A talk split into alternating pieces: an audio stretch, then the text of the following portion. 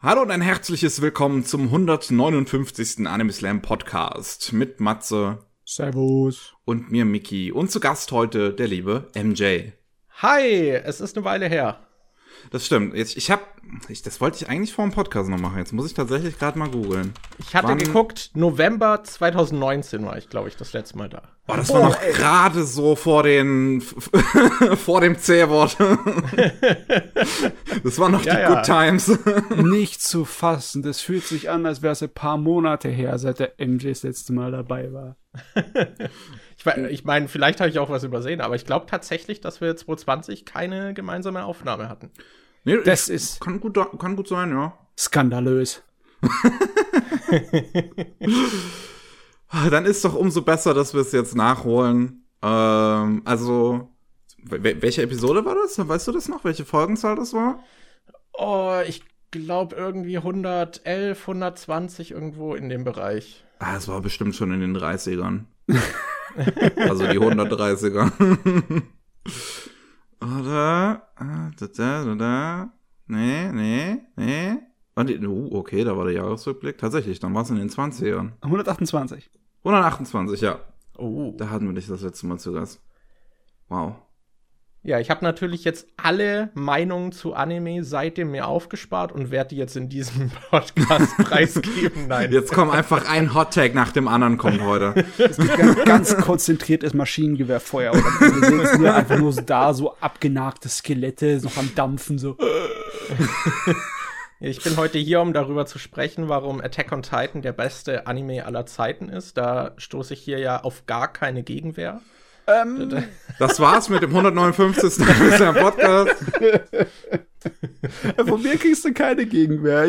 Aber ich kann dir auch keine Rückendeckung geben, denn ich habe von den neuen Attack on Titan Sachen noch nichts gesehen. Ich habe auch nicht im Manga weitergelesen. Ich bin im Moment auf einer Attack on Titan Pause, weil das Ende halt so nah ist, sowohl von Anime, also Manga ist ja im Endeffekt schon fertig, ne? Aber ja, ich will das mir im Nachhinein reinziehen. Ja, also so ist es bei Hälfte. mir auch. Bei der Hälfte ungefähr bin ich hängen geblieben gewesen. Ja, ich habe tatsächlich vor ein paar Tagen jetzt Season 2 angefangen. Also ich hänge auch ziemlich hinterher. Okay. Ja. Ja, dann ist ja gut. ich ich wollte hier nur, nur so ein bisschen provozieren. es ist schön. Ich kann mich an eine Zeit erinnern, vor um die so fünf Jahren oder so war's, wo dann Aber- es äh, Attack on Titan sozusagen im Endeffekt das Ding war, was man Leuten empfohlen hat, wenn sie in Anime rein wollten. Ne? Und jetzt ist echt interessant, das im Nachhinein zu betrachten. Das, darauf freue ich mich, dass ich die Serie noch einmal komplett mir reinziehe in Manga- und Anime-Form und dann so ein bisschen distanziertes Urteil mir fällen kann. Ob das einfach nur so ein kleiner Trend schonen war oder ob das auch äh, so ein kleines Meisterwerk ist, das ist, ja, dass es gewährt ist, auf die Empfehlungsliste zu setzen für Leute, die angefangen mit Anime. Ja, es hat ja auf jeden Fall schon sehr viele Liebhaber in. Aber ja, mal schauen. Mal Ich schauen. meine, bin viele Liebhaber gespannt. haben auch so Sachen wie äh, Idol-Zeugs oder äh, Reverse Harem oder Sailor Moon. Deswegen ist es nicht unbedingt auf meiner Liste. das ist wohl wahr. Ja. Ah ja, aber schön, dass du wieder hier bist, MJ. Richtig Ja, ich schön. Ist es dir gut ergangen in letzter Zeit? Fragte er nach ein, über einem Jahr der Pandemie. Ich meine, das heißt auch über ein Jahr von Anime. Und wir wissen ja, was Japan produziert. Selbst mit Pandemie-Bremse ist immer noch eine ganze Menge an unsere Köpfe gedonnert. Ja, also ich hatte zwischendurch mal so eine Pause, aber gerade jetzt mit der letzten Season bin ich dann wieder eingestiegen und bin gerade wieder etwas mehr drin und die hat ja auch richtig Gas gegeben. Oh meine. Güte, das ist eine der heftigsten Quartale, die ich in den letzten Jahren gesehen habe. Das war richtig, richtig Hammer. Ja, es ist echt krass. Also ich habe bei weitem nicht diese ganzen Hype-Titel geguckt, eben jetzt wie auch zum Beispiel äh, Attack on Titan. Aber ich hatte trotzdem, also es ist nicht schwer gefallen, mir ein paar gute Sachen rauszupicken, zumindest von denen ich dachte, dass sie gut werden. Aber gleichzeitig gab es auch diese Dualität von dann auch Titel wie X-Arm. Ich meine, von den Titeln, wo du dachtest, dass sie gut wären, wie hoch waren deine Trefferquote? Ne? So Äh, halb halb oder besser schon? Es ist, es, ich guck grad mal. Na, das war gut, das war gut, das war okay, das Uff. Ich, ich habe eher Uff. Titel, ich habe eher Titel, die gute Qualitäten haben, aber gleichzeitig auch sehr schwierig sind. So, das hatte ich eher, dass, dass ja, sie vielversprechend angefangen haben und zunehmend immer schwieriger wurden. Uh, da haben wir ja unterschiedlichere. Mit wem wollen wir denn anfangen? Wer ist denn unser Auserwählter? Ich, ich weiß nicht, sollen wir, sollen wir direkt einsteigen? Also ich habe ja jetzt auch ein paar, haben wir im Vorgespräch ja schon so ein bisschen, habe ich rausgehört, dass äh, äh, ihr die noch nicht gesehen habt. Deswegen würde ich da jetzt noch nicht so detailliert drüber sprechen. Aber Horimiya ist zum Beispiel einer dieser Titel, der für mich ein Highlight der Season war. Äh, ja, ich äh, habe den Manga vor einer Weile mal gelesen, äh, Mhm. nicht komplett durch. Und ich weiß nicht, warum ich den Anime nicht angefangen zu gucken. Ich glaube einfach, weil ich beim Manga in, aufgehört habe, weil es irgendwo mir langweilig wurde. Ich weiß aber nicht mehr wo. Ich kann mich schwer dran erinnern. Okay, okay. Äh, Was hast du denn für einen Eindruck, dass sie in 13 Folgen auch die ganze Manga-Handlung abhandeln wollen? Nee, nee, das, äh, das, äh, also ich habe ja gute Erfahrungen mit äh, Shoujo-Manga, die in Anime-Fassung viel, viel schneller laufen. Wie mein Lieblingsbeispiel Lovely Complex, ne? Das äh, ist im Manga sowas von, äh, im Anime meine ich, sowas von zügig im Vergleich zum Manga. Das geht so zack, zack, zack, zack, zack. Da fühlst du dich so wie bei einem Hideaki Anime, Anime aus den 90ern, so aller äh, Karishi Kanoto, ne? Is in her circumstances. Auf diese Tempo äh, Niveau befindet man sich der Feinde. Und ich habe das genossen ohne Ende. Deswegen rein theoretisch, ja, aber 13 Episoden scheint mir doch dann ein bisschen wenig zu sein. Ich frage mich, wie viel da weggefallen ist. Ja, äh, also ich weiß nicht, das ist so, man hat auch zwischendurch immer das Gefühl, dass man da wahrscheinlich auch viel rausschneiden kann, weil es fühlt sich zumindest im Anime öfter so an, als wären es so, so One-Off-Episoden, die halt so kleine in sich abgeschlossene Geschichten auch haben. Aber ich schätze mal, diese ganzen auch Nebenromanzen, die ablaufen und aufgebaut werden, die kommen im Anime, glaube ich, gar nicht zum Tragen. Und das ist im Manga wahrscheinlich viel ausführlicher dann vorhanden. Boah, ich wünschte, ich könnte mich erinnern. Aber wenn ich äh, daran denke, dann weiß ich, dass ich ihn gelesen habe. aber da ist dann so ein großes schwarzes Loch in meinem Kopf, wo die Details so Remir waren.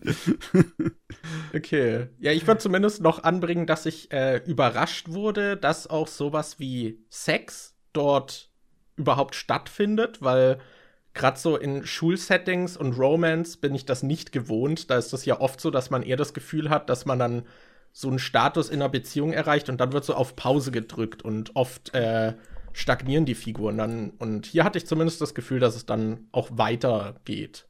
Ja, ich meine, das Okay. meiste, was du manchmal er erwarten kannst, ist Händchen halten. Selbst ein Kuss ist oft nicht drin. Ob- Obwohl, ja, man hat ein paar Ausnahmen, ne? Wir kennen alle ein paar gute Ausnahmen, ne?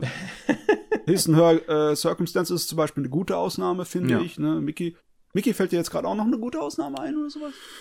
Äh, oh. Ich muss gerade wirklich überlegen. Ja, es gibt nicht so viele, ne? So, so in großen Massen haben wir sie nicht.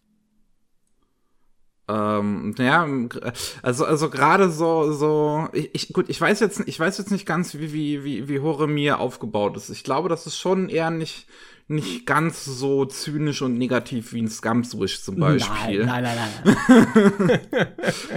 ich weiß auch nicht, ob ich Scumswish äh, zu den guten Beispielen zählen will. Hm.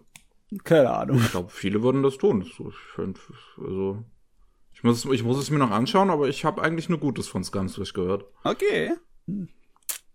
Ich glaube, ich fand es damals auch nicht schlecht. Falls ich es gerade richtig im Kopf habe, aber ja. Bei Horemia war ich auf jeden Fall sehr überrascht, weil es dann auch plötzlich sehr schnell ging und ich saß dann da und so, warte, haben die gerade? Warte, war das jetzt wirklich? Okay. oh, krass, cool. so, aber ja, das war, war so mein Wohlfühl, Wohlfühl-Anime die Season. Und die habe ich auch gut. gebraucht nach einigen anderen. Das war dein Wohlfühl-Anime. Das heißt, du hast wahrscheinlich nicht Late Back Camp geguckt, oder? Nein, den habe ich nämlich nicht gesehen. Das war mein Wohlfühl-Anime diese Saison. Das war aber auch echt nicht schwer. Der kann das gut, der Anime. Ja, den, den habt ihr ja beide geguckt, ne? Jetzt. Ich weiß Ich gar nicht, also- ob Ich habe ich hab ihn, ich hab ihn halt noch nicht fertig gesehen. Ich habe mir ah, jetzt äh, okay. äh, was aufgespart, weil das war eigentlich äh, für, den, für den ursprünglichen Gast dieser Episode geplant, dass wir mit dem drüber reden. Ja, äh, dann erschienen wir alles ein kleines bisschen nach hinten, also die Details. Wohl, da kannst du nicht so viel an Details extra dazu ballern, was irgendwas verrät, weil die Serie ist von Anfang bis Ende halt, die, machen, die Mädels machen halt das, was sie machen. Ne? Was du gewohnt bist, was du erwartest, was sich gehört. Und äh, das ist Campen und Spaß haben und Essen und äh, ein bisschen Tourismus, Werbung und ja, das war's halt. das wenn klingt dann, auf jeden Fall nach Wohlfühl. Ja. ja. wenn wir danach dazu kommen, können wir uns über die äh, coolen kleinen Details hier so echauffieren. Aber jetzt hat, äh, wollen wir was äh, mit was anfangen, was wir allen gesehen haben? Ja, dann oh. haut mal raus. Wie wär's mit, also ich hoffe, wir haben es alle gesehen. MJ, hast du Jobless Reincarnation gesehen? oh nein. oh, wir kommen jetzt schon dazu. Oh Gott. Oh Gott. Lasst uns über Jobless Reincarnation sprechen. Oh. Äh, ein Träumchen. ich, ich muss sagen, äh, Miki hat ja so ein paar Live-Tweets dazu gemacht. Ich, ich habe mich sehr köstlich amüsiert, weil weil sie auf sehr ähnliche Dinge angesprungen ist, über die, die ich mich auch aufgeregt habe. Das ist echt ein komisches Gerät. Das ist so gut geschrieben und so Nein. gut von der Struktur in gewissen Teilen und in anderen Teilen ist es so billig, so trashig.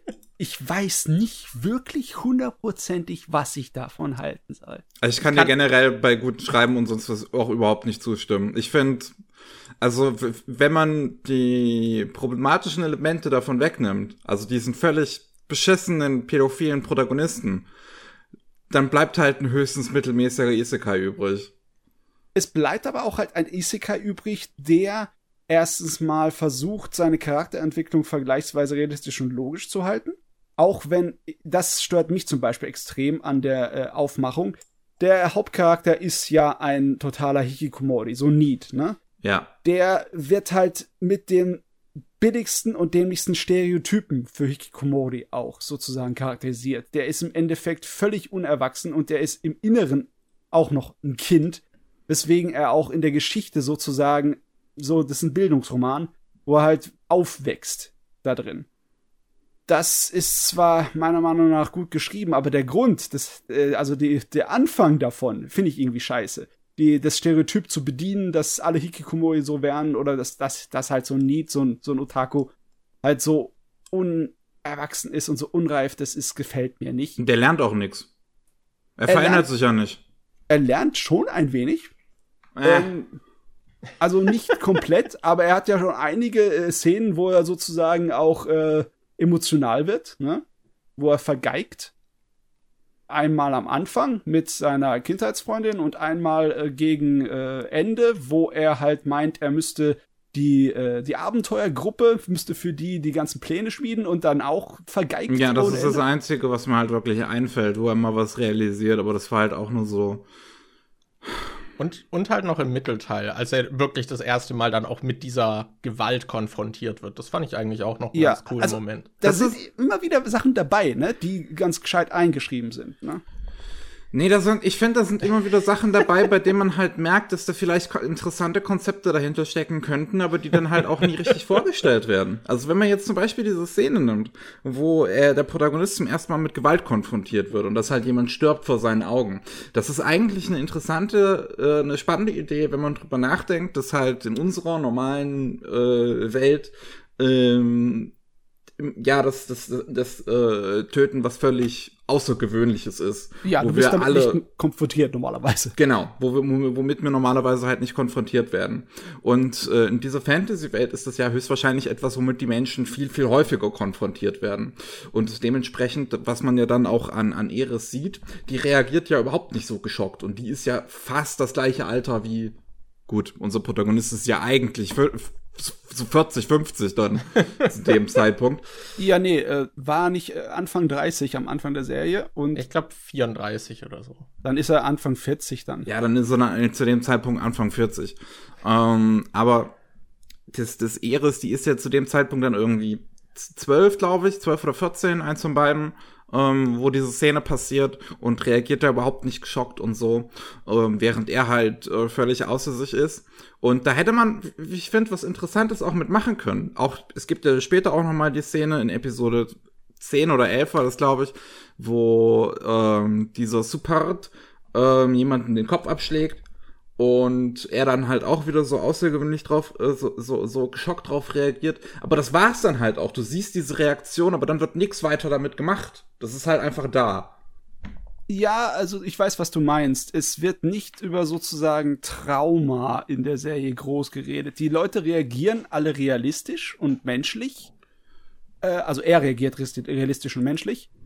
Aber du hast recht, es wird nicht allzu viel damit gemacht und ich frage mich, ob das der Autor sich aufgehoben hat oder ob das einfach nur aus in einer Anime-Fassung äh, weggefallen ist und in der Light Novel-Fassung halt größer drin ist.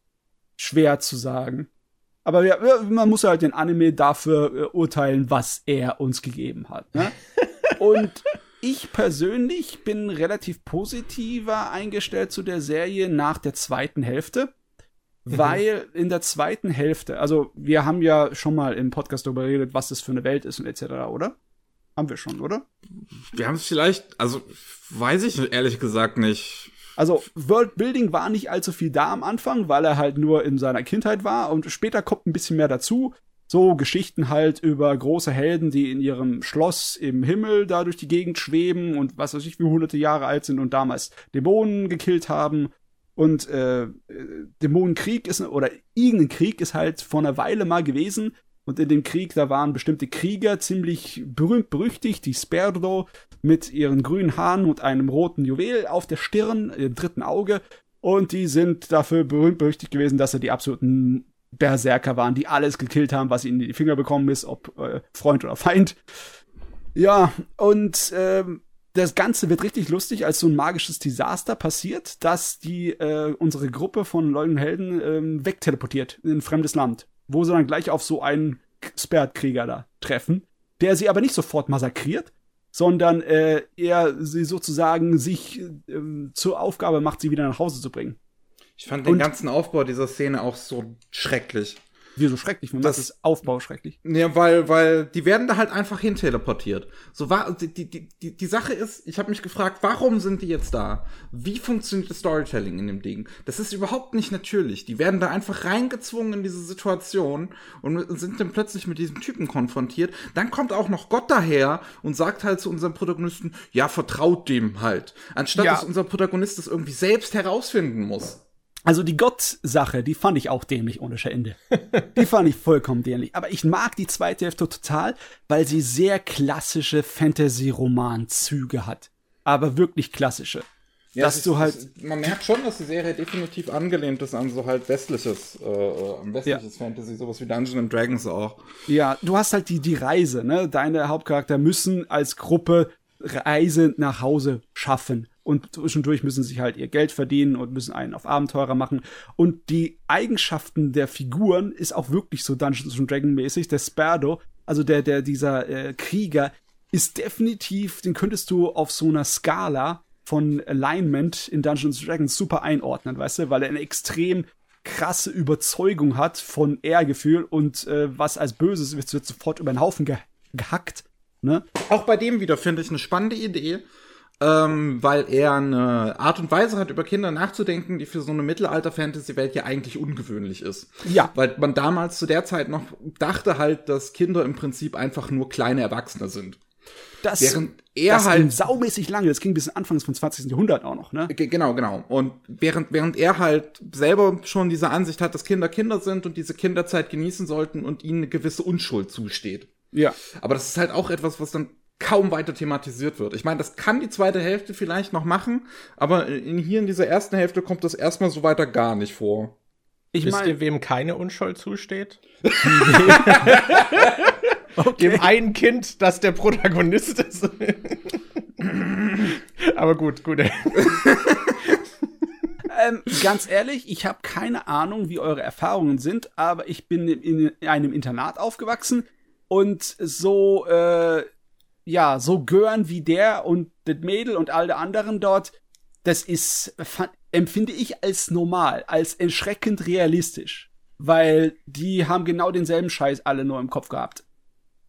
Auch mit 10 Jahre und 11 und 12. Das, das Problem ist, der Typ Ja. ist 40. Genau, inner innerlich. Und das ist auch das große Problem für mich. Äh, diese blöde Stereotyp, dass er innerlich zwar ein erwachsener Mann ist, aber doch in Wirklichkeit ein Kind im Kopf, der das erwachsen werden muss und das im Endeffekt den ganzen Scheiß durchmacht, aber es passt irgendwie nicht wirklich. Es passt irgendwie nicht genau.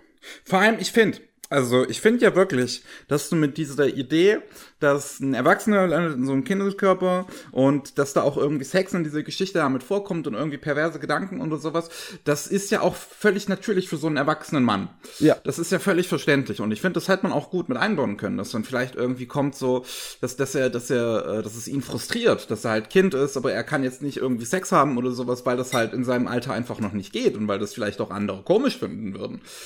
Und das, das, stattdessen lüstet er aber einfach über alles, was zwei Beine und zwei Brüste hat. Ja, ist einfach nur für den Gag ausgeschlachtet, leider Es Gottes. ist, ja, das ist auch mein größtes Problem, ist, wie die Serie dann nicht nur wie die Figur geschrieben ist, sondern auch wie die Serie das handhabt, ist, glaube ich, mein Problem. Dass ja, das weil dann halt allgemein, allgemein kommt halt sehr viel, also ich, gerade in dieser ersten Hälfte, diese ersten sechs, sieben Episoden ist irgendwie so, alle fünf Minuten passiert irgendwas Sexmäßiges. Irgendwer hat Sex, irgendwer denkt über Sex, irgendwer masturbiert. Alle fünf Minuten. Es ist furchtbar. Oh, Natürlich, wenn, wenn, wenn du Sex nicht so sehr magst, ist es sehr furchtbar. Ich, ich fand das auch. Also ich fand's. Ich war ja am Anfang hatte ich noch dieses so, ja, okay, so ist halt irgendwie ein Perverser, so kann verstehen, wenn man das nicht mag. So, da, da hatte ich noch irgendwie so ein Goodwill, aber den habe ich mit der Zeit verloren. Meine, persönlich hatte ich erst die Serie dann abgebrochen nach Folge 6. Das ist die Folge, in der er Eris betatscht, während sie in der Scheune schläft. Oh, was ich die, die Folge fand ich furchtbar, wo ihm davor noch dieses Potenzmittel von einem Händler angedreht Oh wurde, ja, stimmt. äh, wo er dann noch äh, über sie herfällt und da ist es dann halt auch so, so die Kamera ist halt, es ist halt Fanservice und man hat hier gerade irgendwie eine Neunjährige liegen, die halt betatscht wird und die Serie macht damit nicht viel so klar, ihre Reaktion, wenn sie dann aufwacht, ist nicht gut, aber mehr Konsequenz hat es halt auch nicht. Weißt du, was Und ich da schlimm das, finde? das hat mich halt gestört. Da hatte ich erstmal abgebrochen. was ich da schlimm finde an der Sache ist eigentlich, dass ich genau erkenne, nach welchem Schema die das machen wollten. Die wollten diesen alten äh, Gag mit Humor unter der äh, Gürtellinie aller wie in Dragon Ball oder in Ranma einhalb machen. Was zu der, Z- was funktioniert hat, wenn du das kannst und was richtig zum, Absch äh, zum Schreien komisch war, weil er kriegt ja dann auch voll aufs Maul, ne? Er wird Was total Eris. was halt auch besser funktioniert, wenn in so einem Fall wie von Early Dragon Ball dein Protagonist halt auch wirklich einfach ein Kind ist. Ja, es, äh, es ich sehe genau, was sie machen wollten und ich, ich, ich sehe, warum es nicht funktioniert. Es ist echt schade, weil die Serie ist wirklich ein gigantisches Auf und Ab für mich. Immer mit den guten Intentionen hinankommen und manchmal funktioniert und manchmal vergeigt ihr es so dermaßen, dass es eigentlich in die unterste Schublade gehört. Wo sie es halt Ja. nicht vergeigen, ist bei der Animation oder Zeichnung. Und die sind Ja, und das kotzt mich so an, wie gut die aussieht. es ist so verschwendet auf dieser Oh. Serie. Es sieht halt so gut aus. Ich finde auch richtig schön, dass sie, also allgemein die Produktionswerte, auch dass statt einem Opening immer was Neues kommt, so immer eine Montage an Szenen und auch die, die Outros sind dann halt auch immer irgendwie sowas, was einfach jedes Mal was Neues zeigt, irgendwie ein bisschen mehr von der Welt und den Figuren und auch irgendwie sehr atmosphärisch, finde ich, so zusammen mit der Musik dann immer passt. Das ist eigentlich voll cool. Und dann kommt halt wieder dieser Protagonist mit seinen Gedanken und die bringen es dann so weit, dass ich es dann irgendwann halt nicht mehr tolerieren oder wegignorieren kann. Die Serie wäre Oh. so viel besser ohne ihn. Einfach unglaublich. Ich Oder hätte niemals halt gedacht, dass ich einen Protagonisten würden. mehr hasse als Ehren aus Attack on Titan, aber here we go. Ach Mann, es ist halt, ich weiß nicht, es ist halt so, man hat halt die ganze Zeit diesen Need im Hinterkopf, der ja auch ab und an gezeigt wird und dadurch wird das alles irgendwie noch ekliger. Gerade weil die Kommentare, die er dann auch so gedanklich irgendwie haben, dann halt schon teilweise sehr widerlich sind. Oh, als er bei, zum ersten Mal bei Gott auftaucht. Und das erste, was er macht, ist erstmal an sich runtergucken. Und sobald er dann aufwacht, ist es auch erstmal das, das erste, was er macht. So, oh mein Gott, ich hab wieder den Kinderpenis, zum Glück. ja, nee, warte mal, halt, stopp, stopp. Da muss ich aber in, äh, in, äh, in Schutz nehmen, weil die Szene fand ich eigentlich ganz gut, wo man das Menschliche rausgekommen ist, ne? Dass der Selbsthass, der in dem Mann drin ist, ne? Und dass er eigentlich äh, ja, aber wie es als eine Art von ist, Segen ist halt mein Problem daran. Ich hm? finde, ich, klar, er gibt's halt Sinn, dass er in seinem in seinem Körper, in dem er sich nicht wohlfühlt, dass er da halt auch nicht drin sein möchte und dass es ihm unangenehm ist und er so schnell wie möglich aus dieser Gottwelt raus ist. Aber einfach, das halt wirklich die die die Kamera schwenkt einfach auf seinen Schritt runter. Ja, klar, er schwenkt auch auf seinen Bauch runter und auf seinen, ja, ruinierten Körper, mit dem er nichts angefangen hat, über 30 Jahre lang oder was ja länger. Der Fokus war wirklich eher der Schritt. Du meinst also wirklich, dass der Intention von dem Auto und vom Dings eigentlich war nur, äh, ich muss noch meinen Penis gucken. Hat ja, aber immerhin, immerhin hat der Protagonist sich am Anfang ja auch über seinen Penis aufgeregt. Der, der, der wird ja in der Schule dafür gemobbt. das, deswegen, das hatte ich da noch im Hinterkopf. Äh, ja, der wurde in der Schule einfach gemobbt, so auf die heftigste Art und Weise, wie es halt in Japan halt üblich ist, ne? Die, die hässlichen, die, die, die tut man blamieren, indem man sie ausziehen lässt, ne? Ach man, ey. Ich, ich weiß nicht, ich finde, es geht halt alles auch so unsensibel damit um. Was ich zum Beispiel richtig, was ich der Serie sehr übel nehme, hm? ist, das habe ich auch in deinem äh, Fred vermisst, Miki, oh, äh, wo, du, wo du reagiert hast, ist, man hat dann ja diese Szene mit dem Vater, wo dann äh, sich herausstellt, so, ja, okay, der ist fremdgegangen, der hat äh, hier diese Haushälterin äh, geschwängert und jetzt sind halt die beiden Frauen im Haushalt schwanger.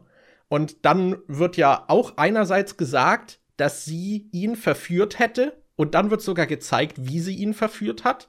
Und das hat sie, indem sie die Tür beim Baden einen Spalt offen gelassen hat und er bewusst die Entscheidung getroffen hat, da reinzugehen und Sex mit ihr zu haben. ja. Was finde ich dann auch schon so ein bisschen wie so internalisierte Schuld ist, die sie irgendwie sich auf gedrückt hat. Ja, und ja. dann wird auch noch erwähnt, dass während die zusammen an der Uni waren, er sie vergewaltigt hat.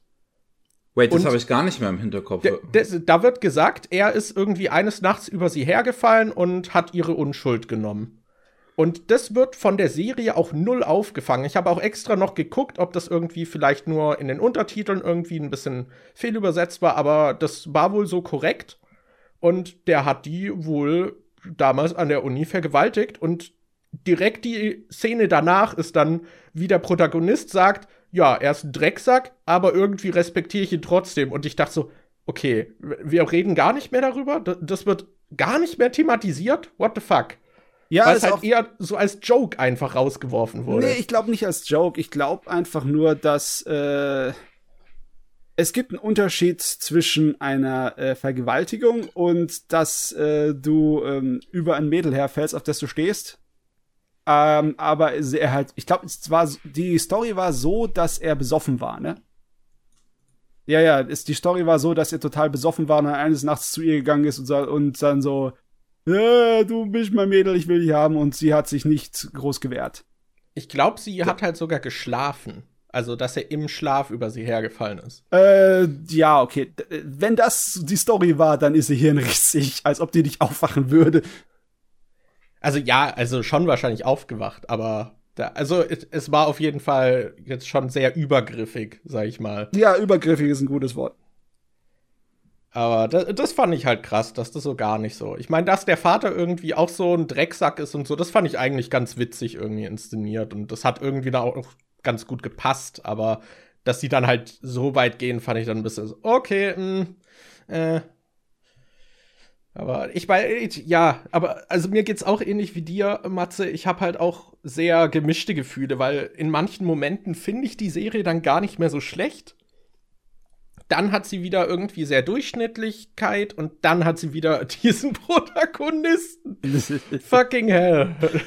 Also, ähm, ich frage mich wirklich, nachdem dann hier zweite Hälfte oder sonst irgendwas kommt von dem Zeugs und das mal endlich mal abgeschlossen ist, ob man darauf zurückblicken kann als äh, den feinsten Edeltrash oder einfach eine Bauchlandung. Weil im Moment bin ich noch bei Edeltrash in meinem Kopf. Das schafft die Serie noch. Also, das ist definitiv keine gute Serie, aber das ist die Sorte von Isekai, die ich gucke. ja, ich weiß nicht. Es ist halt auch irgendwie so dieses dass er sich eigentlich schon so, dieses Setup für sein Harem wird so gebaut. Das Harem-Zeug finde ich scheiße, ja. Es gibt jetzt halt schon drei weibliche Figuren, wo man weiß, ja, okay, der, so, die nehmen ihm das auch alles nicht so übel, obwohl er mit allen eigentlich übergriffig war so, die nehmen ihm das nicht übel, so man hat das Gefühl, hm. ja, okay, die, die werden dann irgendwie so Partnerinnen von ihm. Ja, auch jedes Mal, jedes halt Mal, wenn dann kurz auf Roxy geschwenkt wurde, die, die mit diesem neuen Typen dann da irgendwie klarkommen mussten, ja auch. Ja. Ja. Ja, da hat man aber, finde ich, zumindest den Kontrast, das ist halt ein junger Prinz, der fucking horny ist. So, da, da, da hast du nicht im Hinterkopf, dass da noch dieser ja, Lied im Körper steckt. Ja, das ist, das so. ist dann, das ist dann halt einfach nur so, ja, okay, das ist halt nur so, so. Ja, Ach, aber, ja, ja, aber ich weiß nicht. Ich werde die zweite Staffel definitiv nicht gucken. Wenn mir jetzt niemand, wenn, wenn, wenn da jetzt nicht irgendwas extrem übel krasses passiert und mir alle sagen, ey, das macht eine 180-Grad-Wendung, oder wenn mir irgendjemand sagt, Protagonist stirbt, dann bin ich dabei. Protagonist Ach, stirbt. Oh, ich muss zurück. ich muss halt auch sagen, ich habe jetzt, weil ich jetzt hier dann im Podcast zu Gast war, dachte ich, ja, okay, okay, wenn Miki das jetzt auch sich antut, dann, dann gucke ich jetzt auch noch mal weiter nach Folge 6 und hab's halt auch fertig geguckt. Sehr gut. Und muss sagen, die zweite Hälfte hat mich dann schon so ein bisschen versöhnt. Auch wenn ich dachte so, gerade bei der letzten Folge so, oh, die Folge kam aus, ohne dass er zwischendurch mal horny war. Und dann hat man noch mal diese ähm, die Credits sehen, ja. ja. diese Credits und dann natürlich ist er da dann auch noch mal horny. noch noch ein, ein letzter Mittelfinger so. Ja. so, ha, du hast gedacht, wie das aus? ich muss auch, ich habe bei Reddit gesehen, da gab es eine Umfrage, da haben die Leute abgestimmt, was die besten Anime der Season sind. Und hier okay. ist eine Top 10. So, auf Platz 1 ist natürlich Attack on Titan. Platz 2, Mushoku Tensei. Äh, Platz 2 ist ich, definitiv nicht, wo es hingehört. Ich verstehe, ich verstehe den Hype darum echt nicht. Ich raff es nicht. So, ich habe so viele Leute, auch, auch in meiner Timeline, die den gut finden. Und ich denke mir so, warum? Wieso? Was, was, was da passiert? Habt ihr eine andere Serie gesehen als ich? Ich glaube, das ist echt dann irgendwie so diese Toleranz, wie stark man diesen Protagonisten ausblenden oder tolerieren kann. Ja, ich glaube, damit steht und fällt es ein bisschen. Es ist halt so eine Sache mit Fiktion, ne? Einige Sachen sind halt dir unlieb und beziehungsweise sind richtig beleidigend und anstößig für dich. Und äh, andere Sachen halt weniger einige Leute lieben Horror und stört ihnen überhaupt nicht, wie viel Qual, Gewalt und äh, Blut und Eingeweide da rumfliegen. Und einige Leute finden das sowas von abstößend, dass sie das niemals machen könnten. Äh, ist es halt schwer. Ist halt, ist halt nicht Realität. Ne? Man darf nicht unbedingt die Reaktion von Leuten auf bestimmte Serien exakt gleichsetzen mit dem, wie sie auf die Realität reagieren würden. Also ich würde logischerweise so einen Hauptcharakter in der wirklichen Welt auch nicht tolerieren oder sonst irgendetwas, ja. Er wäre auch ein Erzfeind der Menschheit. Aber so ein billiger Isekai, ja, habe ich nichts dagegen. ja, um auch dieser Top 10 äh, jegliche Kredibilität zu nehmen, auf Platz 9 ist Redo of Healer. Ah, okay, die Top 10 muss sterben, die muss brennen. Holt den Flammenwerfer, den heiligen Flammenwerfer hier. Ich brauche Terminatoren aus Warhammer 40.000, sofort. So, Redo of Healer fast gleich auf mit Horimiya. So, just say. ah, das Internet ist so schlimm. Aber ich, ich weiß nicht, ich finde halt, Mushoku Tensei hätte halt auch viel Potenzial gehabt. Wie Miki auch schon meinte, dass man die Sexualität halt tatsächlich auch zu einem Thema macht. So, ich hätte es halt auch voll spannend gefunden, wenn du dieses hast, weiß nicht, wenn er jetzt irgendwie dann halt 12, 13 irgendwie oder halt so jugendlich ist, aber dann Probleme hätte, zum Beispiel Beziehungen einzugehen, weil die zu jung sind oder ja, so. Das ja. hätte sich super angeboten, aber also, nope. wenn ich mir überlege, mit wie viel Gesprächsansätzen und Themen von dem Gerät wir jetzt uns auseinandergesetzt haben, dann sieht man schon, wie viel da drin steht an Potenzial. Ne? Und es sind jetzt elf Episoden gewesen. Ich bewerte halt kein Potenzial, ich bewerte, was da ist. Ja, was da ist, okay. Ich, ich zum Beispiel war, fand ziemlich gut, was da ist. Ich ähm, nicht.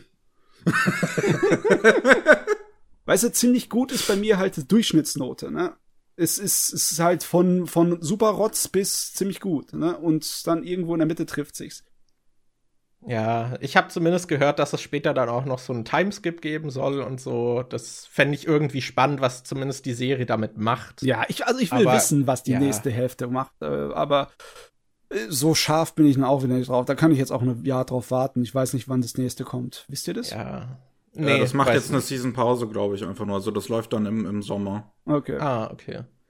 Ja, Na gut. ich weiß nicht. Ich finde, es schwankt halt so, abgesehen von dem Protagonisten, schwankt es halt immer zwischen eigentlich ganz interessant irgendwie, wie die Konflikte aufgebaut werden, so die Welt. Ein bisschen langsam finde ich tatsächlich, aber das kann ja auch was Gutes sein, wenn sich das Zeit nimmt. Und dann wieder irgendwie sehr durchschnittliche, klassische Fantasy-Isekai-Tropes. Mm.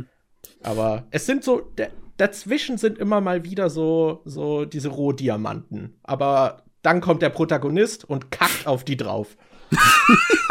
Ja. Danke, MJ. Den Spruch muss ich mir irgendwo an die Wand hängen. Ach Mann, ey. genug, genug davon, okay? ja. Jo, jo, genug. Wir haben noch von- andere Anime. Oh, oh. Genug Suffering. Nee, genug Suffering, da, da gab's noch mehr die Season, aber. Oh, ich meine, jetzt haben wir auf jeden Fall den, äh, den lustigen Teil durch. Aber wir haben doch bestimmt auch Sachen geguckt, die uns amüsiert haben, oder? Ja, okay, also, ja. ja. Ich weiß jetzt gar nicht. Wie machen wir das? Wer möchte anfangen? Werfen wir eine Münze? Also ich, ich könnte noch was Kleines nennen, wo ihr dann auch später noch mal detailliert drüber sprechen werdet. Hatten wir ja auch im Vorgespräch, dass äh, ihr Skate noch nicht geguckt habt. Ja. Nee, Skaterboy. Ich habe Genau. in dem Trailer die Laserstrahlen gesehen, die aus dem verdammten Skateboard rausgekommen bin und habe mir gedacht, das hebe ich mir auf. Das brauche ich in meinem Leben. Es, also ja, da würde ich auch nur kurz sagen, also mit der hatte ich sehr viel Spaß mit der Serie. Da fehlt mir jetzt noch die letzte Folge, aber hatten leider auch eine Recap-Folge drin. okay. Ich glaube, die leidenden Produktionen sind auch was, worüber man vielleicht noch sprechen könnte, aber Hm. äh, genau, es gab eine Recap-Folge, die auch richtig schlecht war. Also die war richtig gammelig irgendwie. Wonder Egg Priority hatte auch eine Recap-Folge, die war zumindest irgendwie ganz gut. Äh, aber die von Skate war richtig low effort. Ähm, aber ja, also der hat richtig Spaß gemacht. Also man hat hier auch extremes Queer-Reading ab Folge 1. Also es ist schon alles sehr, sehr gay. okay. Wa- was ich gut fand, so die Character Designs sind super. So, du, du hast diesen Antagonisten, diesen Adam, so, du weißt, bevor er den Mund aufmacht, dass er von dem Voice Actor von Dio gesprochen wird. Und dann ist es auch der Voice Actor. Und das ist einfach muah. So, du, du hast teilweise irgendwie in diesem Cast Leute, die, so dieser Joe, der mit den grünen Haaren, der sieht einfach aus, als wäre er straight out of Jojo irgendwie rübergekommen und schaut mal vorbei. Äh, es ist, es macht Spaß. Es sind Pretty Boys, die skaten und ich hatte sehr viel Spaß damit. Also, es, wenn man sich sehr klassisches Skaten mit irgendwelchen Tricks, die menschenmöglich sind und so erwartet, dann wird man, glaube ich, enttäuscht. Es geht dann eher um so Rennen und man fragt sich auch so, okay, wa was sind diese Regeln bei den Rennen? Weil manchmal ist man dann doch überrascht, was da für Manipulation möglich ist oder so. Aber an sich macht die einfach Spaß. Und ja, was auch sehr lustig ist, ist, man hat einen Protagonisten und man hat das Gefühl, hä, warum ist der der Protagonist? Er, sei, seine Besonderheit ist, dass er nichts kann und nicht besonders ist, so ein bisschen. Und alle anderen ihn so überstrahlen. Und natürlich wird das auch dann äh, noch zum Konflikt so innerhalb der Handlung, aber das, das macht Spaß. Da- Also- da- das ist so ein Hype-Anime gewesen für mich. Ist ja im Endeffekt nur Jeans, damit der Zuschauer so ein bisschen einen Ansatzpunkt hat, um da reinzukommen und die äh, Nebenfiguren zu genießen. Äh, das habe ich nicht gesehen. Äh, nee, Hä? ich meine, ich meine Jeans, also im Sinne von wegen, er ist nur eine Hose für den Zuschauer Ach so, ach so. Nee, nee, nee, nee. Also der, der hat schon auch eine Persönlichkeit und so. Aber er ist halt so ein bisschen, er ist halt super, er ist so dieser klassische Skateboard-Begeisterte, so er lebt es, das ist sein Hobby, er tüftelt selbst an den Boards und so und kann die irgendwie verbessern und trifft dann halt so den Neuzugang an der Schule und äh, bringt den so ein bisschen in diese Skateboard-Leidenschaft, aber der überflügelt ihn dann sehr schnell und so. Und alle interessieren sich eher für ihn, statt für den Protagonisten, der halt schon seit Jahren diese Skateboard-Leidenschaft hat. Ah, irgendwie, als ich zum ersten Mal das Design gesehen habe, besonders von den Protagonisten, habe ich sehr große Air Gear Vibes davon abbekommen von der Serie. Aber es scheint ja äh, ein bisschen anders zu sein als die Serie von Ogure Ito. Da bin ich mal gespannt drauf. Ja, also die Story ist jetzt auch nicht der Hammer, aber sieht schön aus und Ist es macht einfach Spaß. Ist es abgeschlossen oder ist das wieder so ähm, offen am Ende? Äh, also die letzte Folge fehlt mir jetzt noch, deswegen. Ah, so, okay. Aber ich glaube schon, zumindest, ich glaube, das wird so enden, dass man es gut fortsetzen könnte, aber dass so der Arc abgeschlossen wird. Ja, Das ist irgendwie diese Saison, die vergangene, sehr oft passiert. Viele Animes sind einfach mal so an einem Kapitelende zu Ende gegangen. Ne? Nicht unbedingt eine große übergreifende Erzählstruktur abgeschafft, sondern einfach nur so ähm, Nebenstränge beziehungsweise die, die Checkliste herabgearbeitet und dann auf einmal hören sie auf. Ich, das habe ich mindestens drei oder vier Mal gehabt, die letzte Saison, das so, hä, das war die letzte Folge? Muss ich noch mal nachgucken, ob das wirklich stimmt. Äh, ja, das hatte ich zum Beispiel bei, bei Dr. Stone, ist es mir passiert. Mhm. Und bei, auch bei Tensura, bei unserem Slimer, ist es mir, obwohl da war es nicht so schlimm. Da haben sie wirklich auch wat, was äh, abgeschlossen, aber trotzdem habe ich dann auch gedacht, äh, letzte Episode, was? Bei Lock Horizon war es nicht unähnlich, aber ja, im Endeffekt, die sind alle nicht wirklich, weder mit einem Cliffhanger noch mit einem wirklichen Ende haben sie äh, abgeschlossen, die Saison. Das war irgendwie so, die Saison angefangen mit einem gigantischen Pausenschlag und aufgehört mit einem Fotz. Ich glaube, Anime sind heute da auch in dem Sinne wahrscheinlich auch anders strukturiert, weil du heute mehr davon ausgehen kannst, dass du irgendwann ein Sequel bekommst. Als noch vor zehn Jahren. Ja, ist ein bisschen mehr in kleine Teilchen aufgestellt, deswegen, klar, Fortsetzungen sind ja jetzt schon fertig für die meisten, äh, fertig eingeplant. Und ja, das ist, na, kommt halt mit dem Territorium. Es wird immer fortgesetzt, immer. Es hört nie auf. ja. Das ist alles, das ist ja der Traum der Produzenten, ne? Die ewige äh, Wollmilchsau, die du dauernd melken kannst. Ach Mann. ja. Hm. Micky, was hast denn du so gesehen? Ähm, ich könnte erst, ich könnte auch noch was in die Runde werfen, was wir auch wieder alle gesehen haben. Oh, okay, okay. Das ist nicht aus der letzten Saison, sondern von Netflix. Mhm. Dota.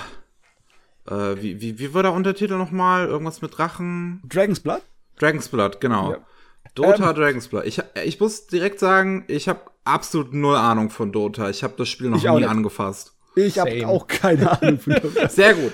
Wir sind alle drei, haben wir keine Ahnung von Dota und haben die Dota-Serie gesehen. Das ist doch großartig. Das ist fantastisch. Das ist fantastisch. Und so habe ich mich auch gefühlt, wie jemand, der mit einer ganze Menge Wiki-Lore zugeballert wird. Weil die Serie war schon relativ dicht und vollgestopft mit einer Menge Zeugs, das teilweise auch echt etwas wirr wurde, ne? Ähm, Ja. und sie hat auch so ein ganz kleines bisschen dieses Saisonproblem, dass sie aufhört an einer Stelle, wo Sachen im Endeffekt auch äh, zu Ende sind. Ein Kapitel ist zu Ende, aber es ist Der weder so, Prolog. ein- weder so ein gigantischer, gigantischer Cliffhanger, noch ist es irgendwie ein zufriedenstellendes Ende. Es ist irgendwie so, ja, mitten in der Serie. Also, Dota Dragon's Blood basiert auf Dota, hat man vielleicht schon mal von gehört. Das ist ein Äh. Videospiel. Ein sogenanntes Videospiel von Valve. Von Valve kam aus der Fanwelt ne, als Modifikation für das alte Warcraft 3. Ja. Und dann äh, ist es später eigenständiges Spiel geworden. Das Dota 2 ist sehr beliebt und bekannt und wird seit Ewigkeiten gespielt. Genau. Yes. Und äh, die Serie ähm, nimmt sich eine der Helden als Protagonisten. Äh, oh Gott, wie hieß der nochmal, der Dude mit dem Schwert? Davian, oder? Ah, Davian, genau, Davian hieß er. Ähm, der ist, ist, ist, ist der Protagonist. Ich habe mir auch von Don Stylo, der hat wohl Ahnung von Dota, sagen lassen, dass er, Er hat schon. über 10.000 Stunden in Dota. Der muss Ahnung haben. ah, okay. er, er kann uns ja vielleicht auch Sachen dann in die Kommentare schreiben und uns berichtigen, wenn wir irgendeine Scheiße labern. ähm, auf, auf, auf jeden Fall, er hat mir auch geschrieben, dass es wahrscheinlich der äh, Held ist, der auch am besten so dafür geeignet ist, ihn als, Protagonisten von so einer Serie zu nehmen, weil er halt so 0815 ist. Das ist halt so ein typischer, typischer Fantasy-Held, ist halt ein Big Boy mit Schwert. Sieht halt aus, als hätte man Guts von Berserk bei Wish bestellt. Ja. Ja, und in so ein kleines bisschen mehr Dialogwitz reingeschmissen. So ein kleines Ja, bisschen, ja, ähm, so, wie heißt sich der nochmal? Der Whedon, der Joss Whedon-mäßigen Dialogwitz hat bei ihn reingedonnert, ne? Ja, ähm, und es, es, geht- es geht auf jeden Fall darum, der Typ, ähm, äh, äh, jetzt muss ich- überlegen, genau, das ist so eine Höhle, da bekämpfen die einen Drachen, einen kleinen, aber in dieser Höhle lebt halt noch ein riesiger Drache, so ein riesiges Monsterviech, wo er äh, Angst vor hat, irgendwie äh, auch, also äh, zumindest so klug ist und weiß, dass da, man sich damit nicht anlegen sollte. Gibt aber da noch so einen anderen Typen, der irgendwie einen auf Big Boss macht, so auf dicke Hose. Und äh, meint hier, geh, geh da gefälligst rein und mach den kaputt, wenn du zeigen willst, wie stark du bist. Und dann geht er eines Nachts da selber rein und wird irgendwie, äh, jetzt muss ich, jetzt muss ich über, überlegen, wie genau die Reihenfolge war. Wurde er zum Dämon? Wurde er von dem Dämonen gekillt? Wurde er von dem Drachen gekillt? Er wurde Zeuge davon, wie der Dämon den äh, versucht hat, den Drachen zu killen und dann ihn sich geschnappt hat. Ja, irgendwie so. Auf jeden Fall, äh, äh, ein Dämon ist der große Bösewicht in der Serie. Und der hat's auf die Drachen abgesehen. genau. Einem subtilen Namen wie, was war's? Terrorblade. Sehr subtil. so, was? Ist der böse? Ich Ist mein, glaube Terrorblade nicht. böse? Stell dir mal vor, du wärst so ein ganz normaler Bürohengst mit dem Namen Terrorblade. Aber noch so, so einen deutschen Vornamen wie Sebastian. Oder? Sebastian Terrorblade. Ich glaube, das möchte ich aufschreiben. BWL-Student. wirst du angeru so angerufen im, im Büro, keine Ahnung, bis neun in, in, in, in einer Firma und dann so, ja, hallo, hier Sebastian Terrorblade. Fantastische Jobaussichten hast du da.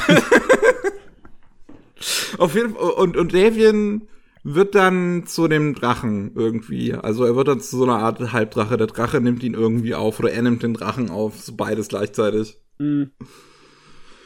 Und ähm, Ja, ich glaube, der Drache tötet ihn, um in ihn zu gehen oder sowas. Ja. I ähm, guess. Keine Ahnung. Auf jeden Fall, die beiden haben so ein bisschen so eine Seelenverschmelzung Angelegenheit da. Ein bisschen Seelenverschmelzung Action. Und ähm, dann wird es ein bisschen schwerer, das zu erklären. Wir haben verschiedenste Fraktionen. Ne? Wir Ja. haben einmal diese, diese Mondgöttin, die nicht wirklich eine echte Mondgöttin ist, sondern die alte Mondgöttin vom Thron verstoßen hat, um selber den Thron zu nehmen. Und ihre Gefolgschaft, die irgendwie äh, Lotusse suchen will, die ihr gestohlen wurden, der Göttin, weil in den Lotussen die Kraft der Göttin ist, ne? Ja. Diese Gefolgschaft, die freunden sich da mit unseren Drachenritter an und die ziehen miteinander durch die Gegend. Je- Jeder mit so seinen Zielen, die, die, sich um, die gehen auf Abenteuerreise, ja, ja. die sich halt überschneiden. Und dann wird's ein bisschen komplizierter, weil da kommen noch mehr Fraktionen und Charaktere mit rein. Es Sehr ist, viele.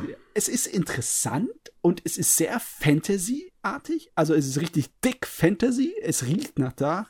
Aber es ist auch ein bisschen arg viel für acht Episoden. Ey, Das auf jeden also, Fall. Mich hat's richtig verloren. Also gerade diese ganze Sache mit dieser Mondgöttin und den Lotussen und äh, liebst du mich, verehrst du mich und keine Ahnung was. Das, das war mir dann alles ein bisschen zu viel Fantasy-Bullshit. Ich war dann, dann ein bisschen raus. Ja. Der, ich, das fand ich schade, dass es sich dann so sehr darauf in der zweiten Hälfte konzentriert hat.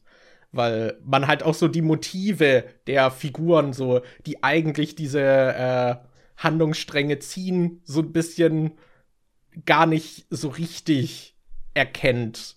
Ja, Hm. ich meine, da kommen ja noch die Elfen dazu und das eine Elfenmädchen, das auch äh, Sonderkräfte hat und wahrscheinlich auch so ein Spielcharakter ist, ne? Ja. Bestimmt. Wenn die Und- kein Spielcharakter ist, weiß ich auch nicht. Nee, ich meine, Ja, und dann kommt ja noch irgendwie so diese Anführerin von diesem Elfengenozid, die dir dann führt, die der Göttin untersteht. Und das ist, über die lernt man auch nie so richtig was. Es sind alles ziemlich interessante Charaktere, die haben einfach nicht besonders genug Zeit, um ja, Entwicklung abzubekommen oder irgendwie ihren Platz. Man, es ist so ein bisschen so wie eine extreme Kurzfassung von griechischer Tragödie, ne? Alle haben irgendwie einen Grund, sich gegenseitig zu hassen und äh, äh, sich umzubringen und alle sind nicht irgendwie komplett nur schwarz-weiße Bösewichte, sondern es ist ein bisschen grau mit drin und sehr Menschlichkeit, aber dafür ist halt nicht viel Platz und besonders es stört mich, dass es einfach die, den, den Bösewicht so über malt. Ne? Im Hintergrund solltest du eigentlich dran denken, dass ein äh, Dämon unterwegs ist, der äh, im Endeffekt für das die die Welt zu Ende bringen könnte, weil er die Drachen killen will und die Drachen sind die Pfeiler, die die ganze Welt zusammenhalten. Und wenn du die in der Wirklichkeit killst, werden sie einfach wiedergeboren. So geht das nicht. Aber der Drache kann ihre Seelen sozusagen verschlingen und dann werden sie nicht wiedergeboren. Also die ganze komplizierte Kacke, die du dir vorstellen kannst. Einfach aus dem ABC der Fantasy-Zeug so richtig rausgekramt.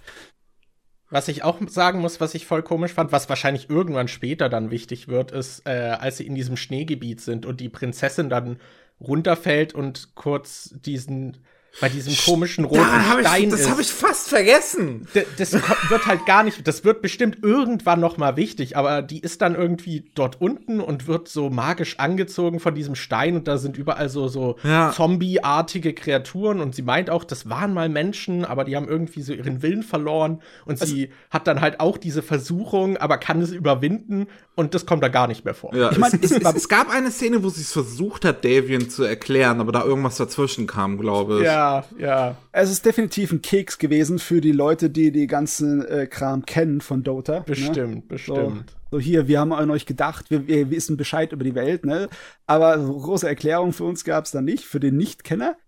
Ich, mir hat's aber echt gefallen. Ich schade, dass sie da nichts daraus gemacht haben. Es hat mich nämlich an diese alte Computerspielserie Stalker erinnert, wo es auch sowas gibt, so einen Monolithen, der Mhm. äh, die Leuten zu Zombie macht und sozusagen zu seinen Gefolgsleuten und alle, die von dem kontrolliert werden, machen Jagd auf andere Menschen.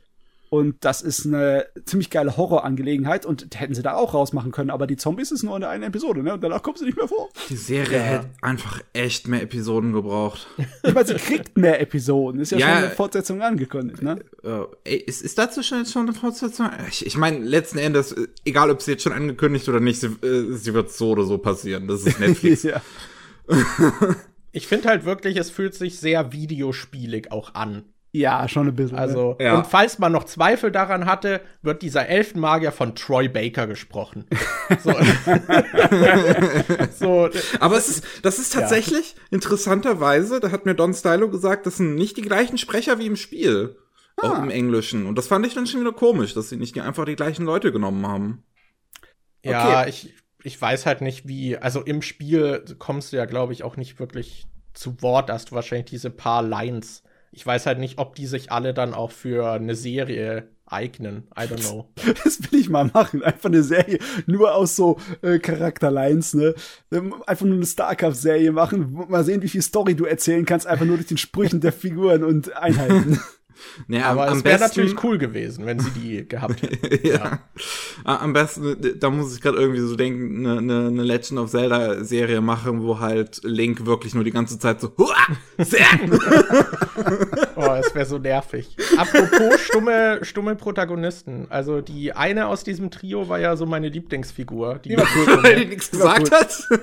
nee, ich fand, die war einfach sympathisch. So, ich meine, klar, sie war einfach so ein bisschen OP. Sie war stark irgendwie, aber sie war halt auch zuverlässig und irgendwie, Ja. ich weiß nicht, ich finde, sie wurde trotzdem ganz cool charakterisiert. So, man hatte immer mal so wieder diese Szenen, wie sie halt so beobachtend auch alles wahrnimmt um sich herum und auch von Weitem eben die Lippen lesen kann und so und auch sich um die Leute eben kümmert. Die, die mochte ich. Ja. Ich meine, Ja. es gibt viel an der Serie zu mögen. Ich finde, für, äh, wenn man es mit Videospielverfilmungen oder Anime vergleicht, schneidet der ziemlich gut ab, meiner Meinung nach.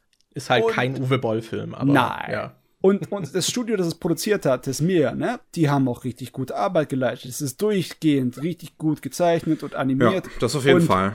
Ich, Ich dachte äh, tatsächlich zuerst, das wären dieselben, die auch Castlevania gemacht haben, weil der Stil sehr ähnlich ist, finde ich. Nee, das sind, die ja gleichen, nicht. das sind die gleichen Leute, die dieses Voltron-Ding gemacht haben. Ich, also Studio Mir hat ja auch Legend of, of, of Korra gemacht und Avatar, aber ich weiß tatsächlich nicht, ob, ob das dann letzten Endes auch die gleichen Leute waren, die dann auch jetzt äh, äh, hier das Dota-Ding gemacht haben, weil das sieht schon eher aus wie Voltron. Ja, und ich die für dieses Studio, für diese Produzenten bin ich halt noch nicht gewohnt gewesen, dass sie viel Blut zeigen, aber die äh, nehmen da nicht so wirklich viel Blatt Ja, das ist Mund, einfach, ne? die machen einfach. Das, das, das finde ich in der Serie aber tatsächlich auch ganz angenehm, wie halt die Gewalt präsentiert wird. Das ist halt wirklich einfach, dass es nicht ausgeschlachtet wird, sondern Nee, nee. wenn halt Es jemand gegen eine Wand klatscht, dann fließt da halt Blut. Es ist nicht so heftig wie zum Beispiel in Castlevania. Ne? Aber es ist. Da ist die äh, Gewalt was Statistisches, ja. Ja. äh, hier ist es äh, schon so, dass extreme Gewaltsachen, also Leute werden teilweise in Stücke gerissen, explosiv, aber es ist alles so dargestellt, dass es nicht so, äh, es ist nicht wie ein Splatter. Ja, ja. Und das ist eigentlich äh, ziemlich gut, finde ich. Kleine Korrektur übrigens, sie äh, haben nicht an Avatar gearbeitet, aber an Korra. Ah, Aber ich okay. sehe gerade, dass sie auch äh, co-produziert haben für Kipo, Okay. was auch eine Ah. super Serie auf Netflix ist. Kleine Hm. Empfehlung an der Stelle.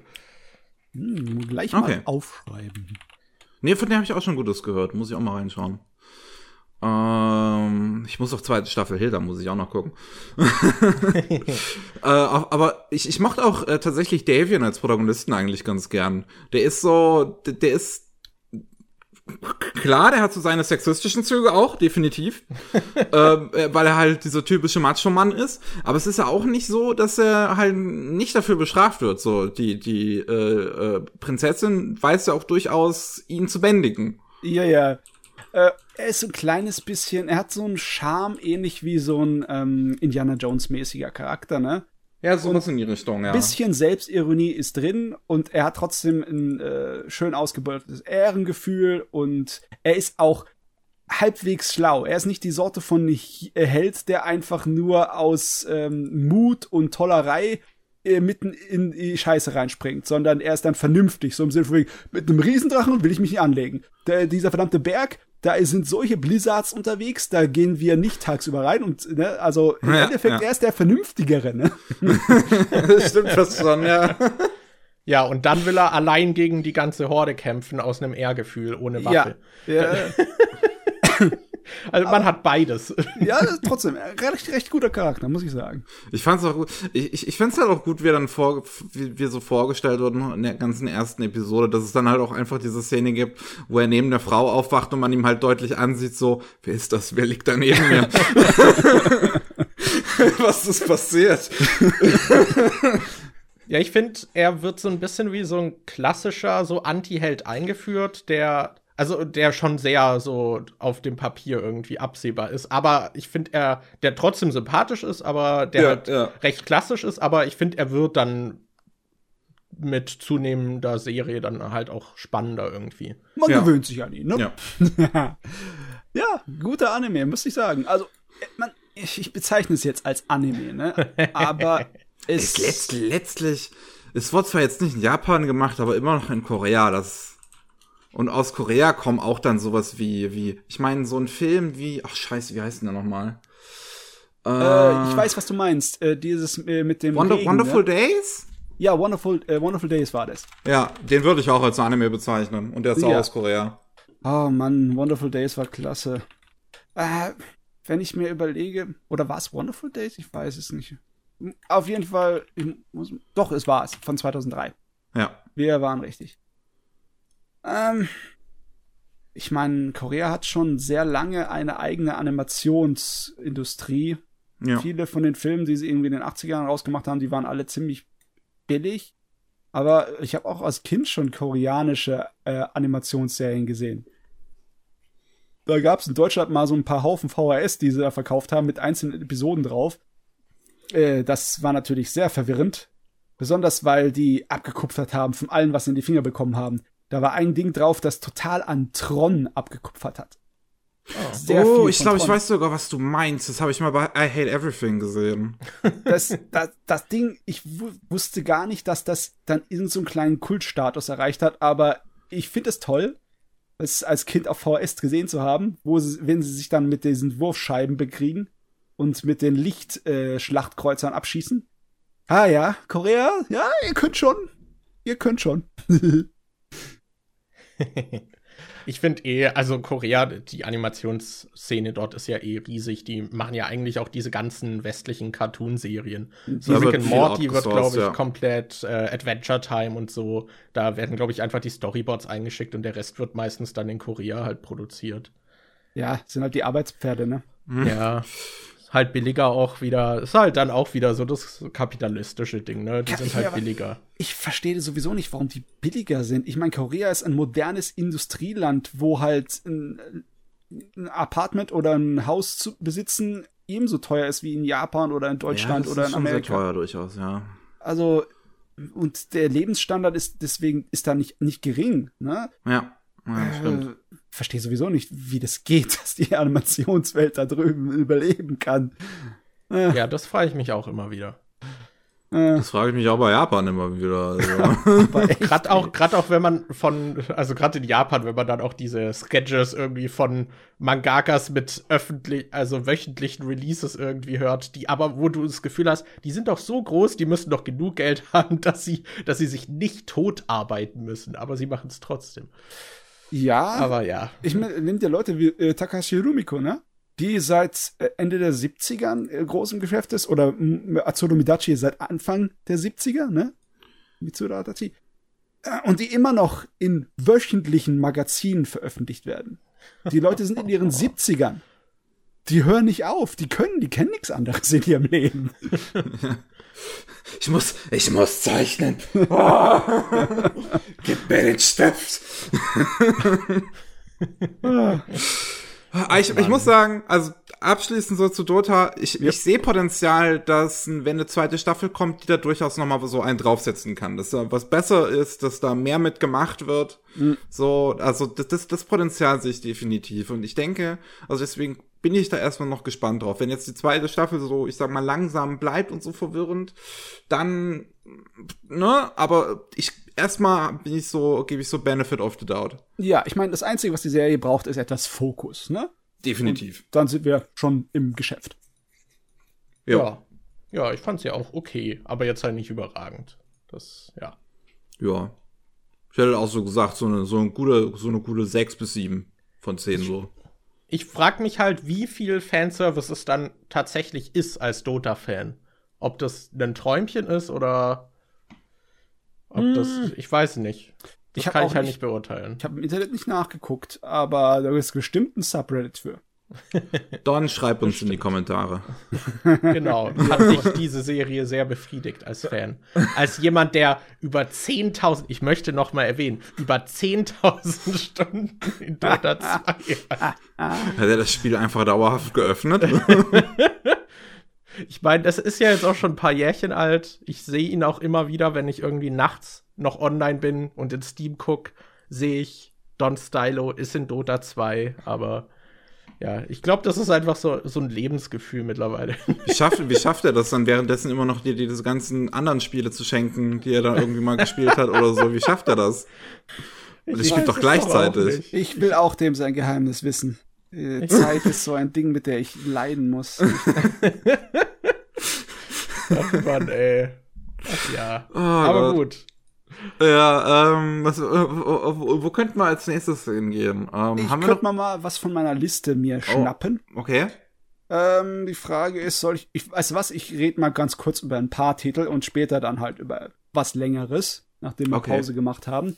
Ähm, Titel, die ganz nett zu Ende gegangen sind, die letzte Saison zum Beispiel sind Dr. Stone weil Dr. Stone hatte ja seine etwas dramatischere äh, Geschichte hier mit dem kleinen Krieg, dem kleinen Konflikt zwischen dem äh, kleinen, der Gruppe der Wissenschaftler und der Gruppe der, der, der, der, der Barbaren.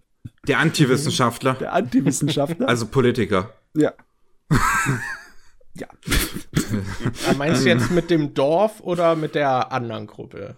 Äh, äh, das Dorf war im Endeffekt die Wissenschaftler, ne? Also weil die halt sich dem so, okay. Senku angeschlossen haben, unserem Wissenschaftsmeisterchen. Und die anderen waren halt die, die sich dem, äh, dem stärksten Oberschüler aller Zeiten angeschlossen haben, der halt die Welt neu erschaffen will, indem er dafür sorgen will, dass nur junge Leute an die Macht kommen und die ganzen alten Machtstrukturen wegschwind. Und äh, ja, es endet in einem in Versöhnung gewissermaßen. Also einer von der einen Seite der tut sich natürlich als Bösewicht herausstellen und äh, der wird dann halt bekämpft, aber im Großen und Ganzen es siegt die Wissenschaft, aber es ist natürlich ein bitter süßer Sieg und klar, man tut sofort äh, ein Ziel für den nächsten Abschnitt dir geben. Ne? Es muss das und das erreicht werden, damit wir weiterkommen. Aber es war auf jeden Fall dramatischer als in der letzten Staffel, weil du halt was hast, was ne, es steht kurz vor Krieg, Leute könnten sterben, Leute, viel Blut, Blut ist auch vergossen worden und äh, es war halt etwas spannender, finde ich. Mhm. Weil ganz ich hätte ehrlich, auch, ich hätte auch nicht gedacht, dass sie so schnell technische Sprünge machen, dass sie dann einen fucking Panzer bauen. Was? äh, bauen, also es wird teilweise äh, absolut albern, was der aus dem Hut zaubert, ist der Wahnsinn. Weißt du, der macht auch mal innerhalb von, ähm, ja, während sie draußen kämpfen und er in der Höhle ist, macht er kurz mal in ein paar Handgriffen Nitroglycerin, um sich einen Ja. Vorteil zu erschaffen. Ne? es, es ist halt so gut, wie es noch so, so sehr geerdet anfängt und dann das Tempo einfach auf 200, so das Fußpedal einfach richtig durchdrückt. Ja, das ist herrlich. Ähm, aber ja, der, ich finde es fast schon gut, dass der Fokus ein bisschen weggeht, weil ähm, es war nicht wirklich viel Spannung mehr drin, weil er halt alle Probleme locker lösen konnte. Und zwar Mhm. eigentlich nur, die haben sich daran gesuhlt, äh, wie es geht, technisch. Es war im Endeffekt wie fast schon wie so eine YouTube-Serie, wo du zugucken kannst, wie irgendjemand was baut in der Wildnis oder Bushcraft macht oder halt Do-it-yourself-Zeugs macht. Ne? Im Endeffekt war es das nur als Anime.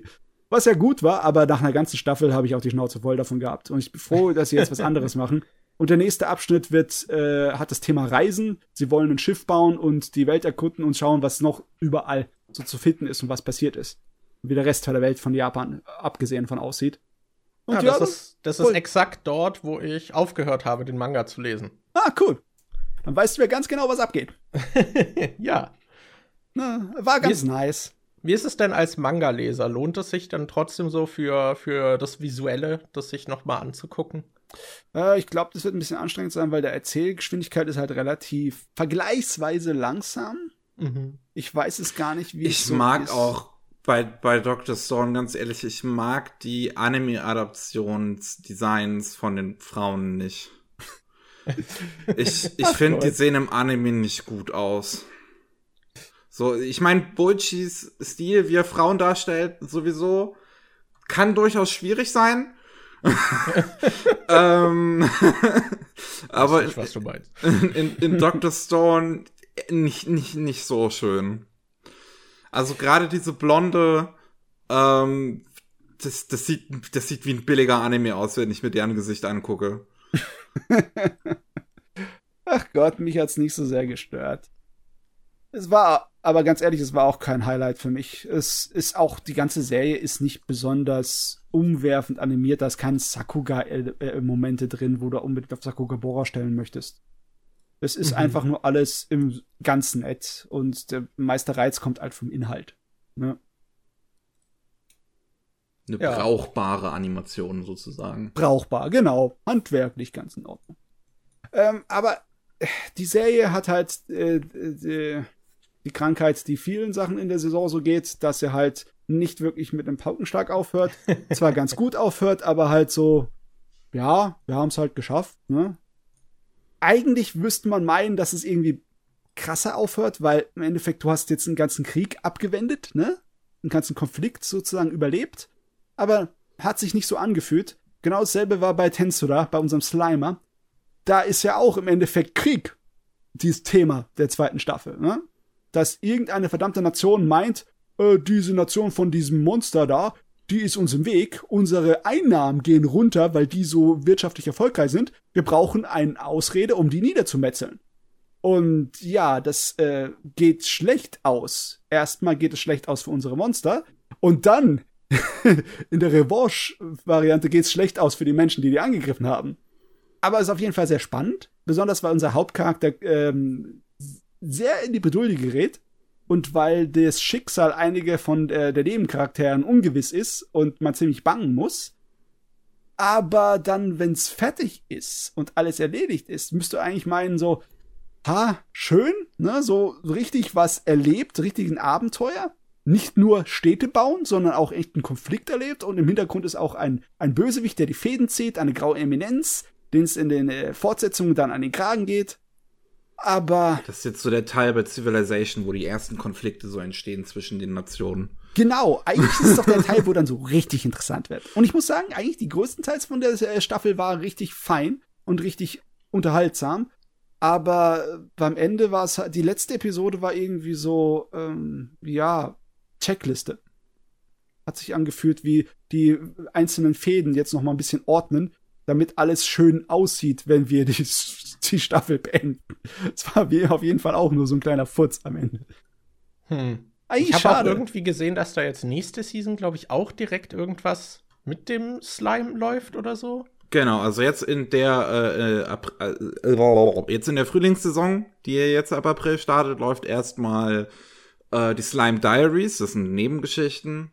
Und okay. danach läuft die zweite Hälfte der zweiten Staffel vom Slime. Hm. Ja, oh. vielleicht, vielleicht kommt in der zweiten Staffel mehr. Ich meine, die werden wahrscheinlich in der zweiten Hälfte nicht schon gleich dem Erzbösewicht des, den Gar ausmachen. Aber sie haben angefangen, so ein bisschen die Welt zu erweitern. Mit Mythen, Legenden und mal, okay, sie haben den mit dem Zaunpfahl gewunken. Sie du weißt ganz genau, wer gemeint ist, aber du siehst schon die Verbindungen unter den Charakteren und ihre Geschichte, wie sie miteinander verknüpft sind. Und da freue ich mich drauf, dass alte Charaktere wiederkommen und ihre äh, wirklichen Beziehungen sozusagen dargestellt werden. Ach Gott, ich, ja, das ist so, so kann man das so schlecht sagen, ohne zu spoilern, aber ich möchte nicht unbedingt spoilern, weil es halt noch im Laufen ist. Also ich habe Season 1 geguckt, was ich mochte an der Serie war, dass sie sich, sie versucht es gar nicht erst so. Sie macht es ganz sympathisch, dass äh, ja. der Protagonist einfach fucking OP ist.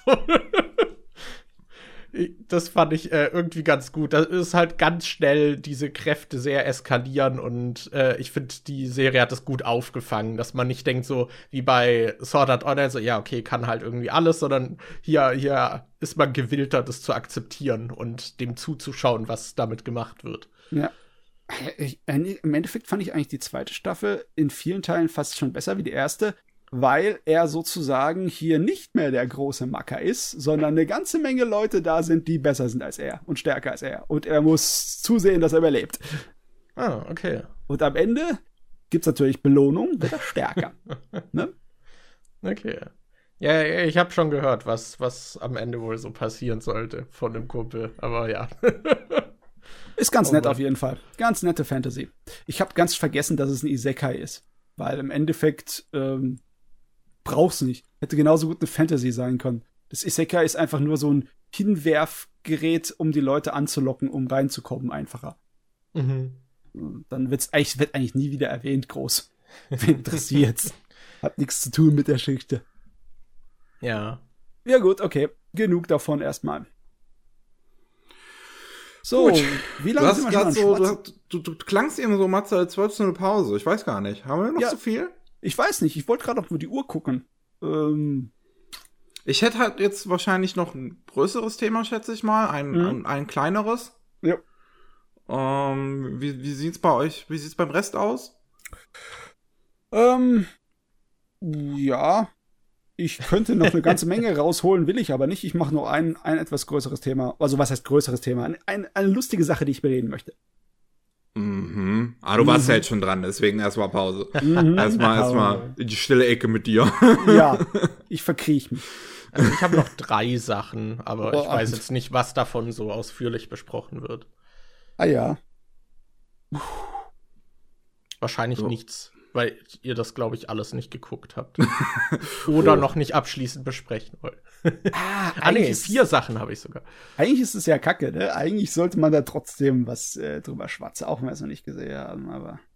Na, schauen wir mal. Schauen wir einfach mal. Sollen wir dann jetzt eine Pause machen, oder? Machen wir jetzt eine Pause kurz, oder? Okay. Okay. Dann machen wir eine Pause und ihr hört uns gleich wieder. Beziehungsweise in, in, im Prinzip in einer Sekunde. Weil ich schneide das ja. Ui, Magie! Magie! Hallo und ein herzliches Willkommen zurück beim 159. Anime Slam Podcast. Wir sind alle drei immer noch da, haben überlebt. Ähm, und worum soll es jetzt nochmal gehen? Ach so, um anthropomorphe Tiere. Jawohl. Beastars! uh. Habt ihr denn die erste Season geguckt? Ja, und ich okay. mochte sie sehr.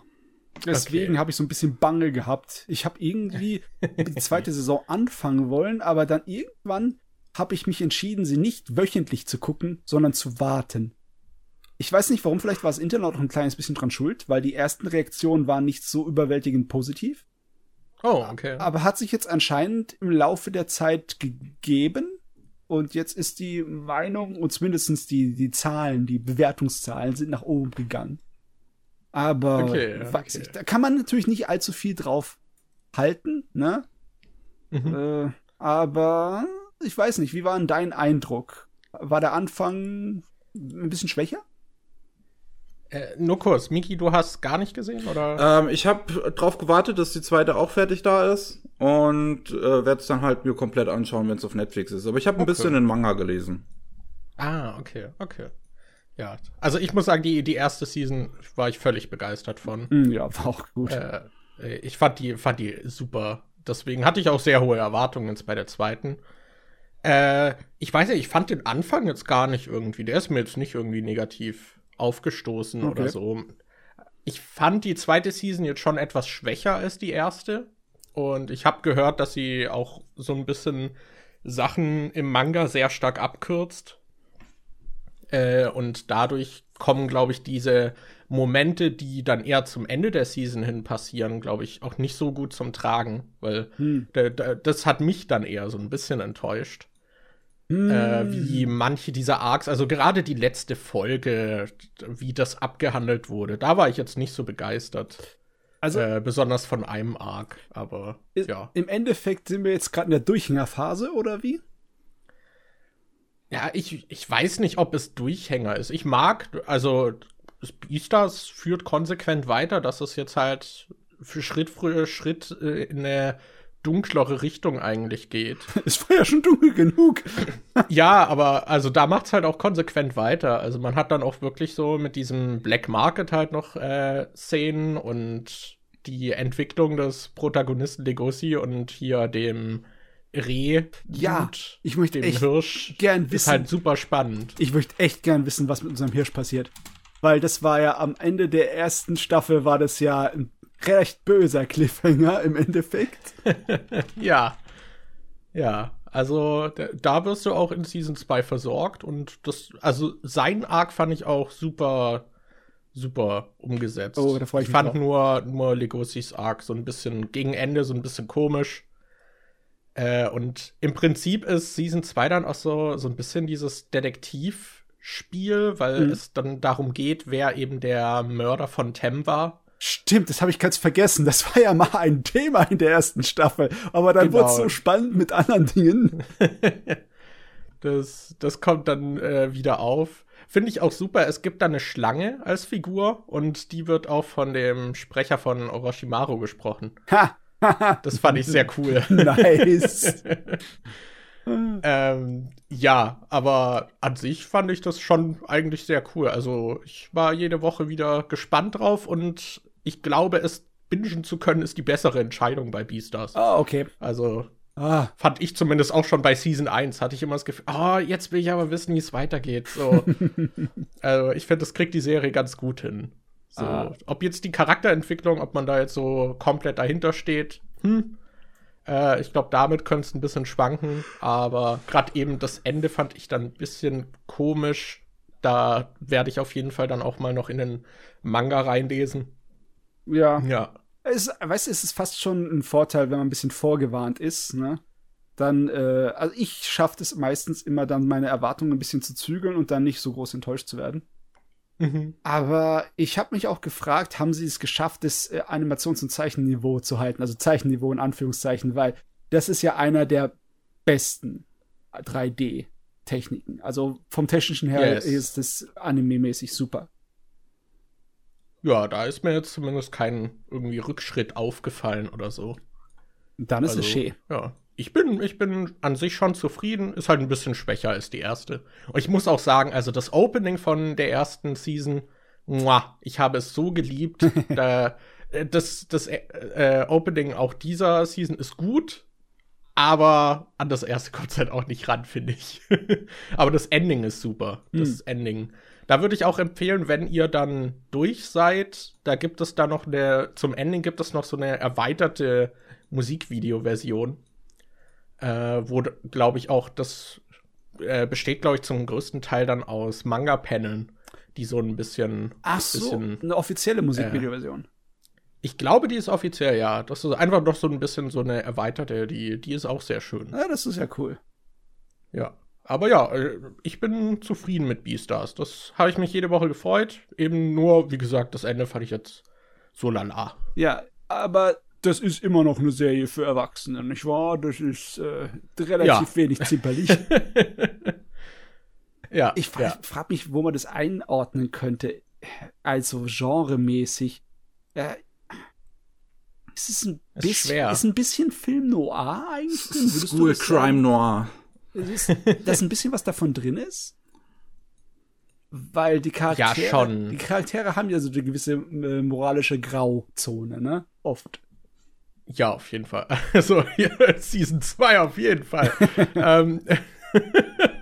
Ich meine, die Frage ist, haben wir eine echte Femme fatale? Ich meine, äh, du hast zumindest äh, mögliche Kandidaten schon in der ersten äh, Saison gehabt für eine mögliche Femme fatale. Würde mich natürlich freuen, wenn es in der zweiten Staffel da lustig mit weitergeht. Äh, da muss man echt sagen, das tritt ein bisschen in den Hintergrund. Ah, also ah, okay. die zweite Season konzentriert sich, glaube ich, eher so auf diese Identitätsfindung ah, okay. von äh, Legosi und auch, ähm, wie heißt der denn? Louis. Louis. Ah, okay. Unsere zwei genau. Hauptcharaktere brauchen äh, Charakterentwicklung. Ja, genau, genau. Die, die versuchen so, ja, ihre Identität zu finden und machen halt auch so eine sehr schön gespiegelte Entwicklung durch, finde ich. Ähm, das, das ist spannend. Und ja, ich, also so die Juno und Haru, finde ich, treten diese Season so ein bisschen in den Hintergrund. Äh, das, ja. Aber funktioniert trotzdem. Ja. Ich. Also ich bin jetzt auch echt gespannt, wie es weitergeht ich finde, das Ende hat sich so ein bisschen angefühlt, als könnten sie hier den Anime aufhören, aber oh, okay. das wäre das wäre nicht zufriedenstellend. Also ich schätze mal schon, dass es Season 3 gibt. Ich weiß nur nicht, ob es schon bestätigt ist, ob es Season 3 gibt. Ich weiß auch. Und sie nicht. deswegen vorsichtig waren, aber ja. Ich weiß auch nicht, ob die zweite Staffel hier so aufgeteilt ist in zwei Teile. Oder ob das, ich weiß, ich weiß ja auch nicht inhaltlich vom Manga, ich habe den Manga nicht durchgelesen. Ob das mhm. so ist, dass dann jetzt noch mal eine Zweikur-Angelegenheit kommt oder ob das nach zwölf Episoden dann noch mal zu Ende ist. Ich weiß nicht, wo man im Lauf der Verlauf der Geschichte jetzt ist. Keine Ahnung. Die erste ja. Staffel ja, hatte, hatte glaube ich, acht Volumes adaptiert. Okay. Wenn die zweite jetzt noch mal acht hätte, wären wir bei 16. Der Manga hat 22. Ah. Also man könnte es theoretisch beim nächsten Mal beenden. Oh, rein theoretisch. Okay. Ja, okay. Ja, vielleicht ist das dann auch der Grund, warum sie so ein paar Sachen ein bisschen schneller abgehandelt haben, dass es dann noch eine Season gibt. Aber ich muss sagen, die Season endet auch sehr mit so dieses Kapitel ist jetzt abgeschlossen. Mhm. Also da hattest du dich ja ein bisschen dran gestört, dass das die Season wohl bei einigen nicht so so ist. Auf dem Papier. Äh, hier finde ich ist es so. Auf dem Papier sind die alle abgeschlossen, nur im Gefühl, im Herzen ist es nicht so wirklich zufriedenstellend. Ja, ich, ich, ich bin gespannt, was du zur letzten Folge sagst, aber ja. Ja, schauen wir mal an. Hatte ich Spaß mit. Very good, very good. Spaß ist immer gut. Generell, Spaß hatte ich sehr viel. Und ich, ich, ich, ich streue da jetzt ein bisschen so ab vom Thema Anime, aber immer noch, ich, ich bleib bei Japan. Mhm. Ähm, ich habe endlich äh, Yakuza 7, Yakuza Like a Dragon beendet. Oh. Nach 80 Stunden. Ähm, und es ist wahrscheinlich das beste Yakuza-Spiel bisher. Ich bin ja großer Yakuza-Fan. Also, ich habe jetzt zwar noch nicht alle durch. Ähm, ich habe äh, Kiwami gespielt, ich habe Kiwami 2 gespielt, ich habe 4 gespielt, ich habe Zero gespielt. Ähm, und habe jetzt halt 7 durch. Aber von allen, die ich gespielt habe, war das bisher definitiv das Beste. Also, das war so großartig. Also bei Yakuza, aber Computerspielen ist doch ein kleines bisschen einfacher, mal so äh, logische Dissonanz in Story oder Setting so zu ignorieren.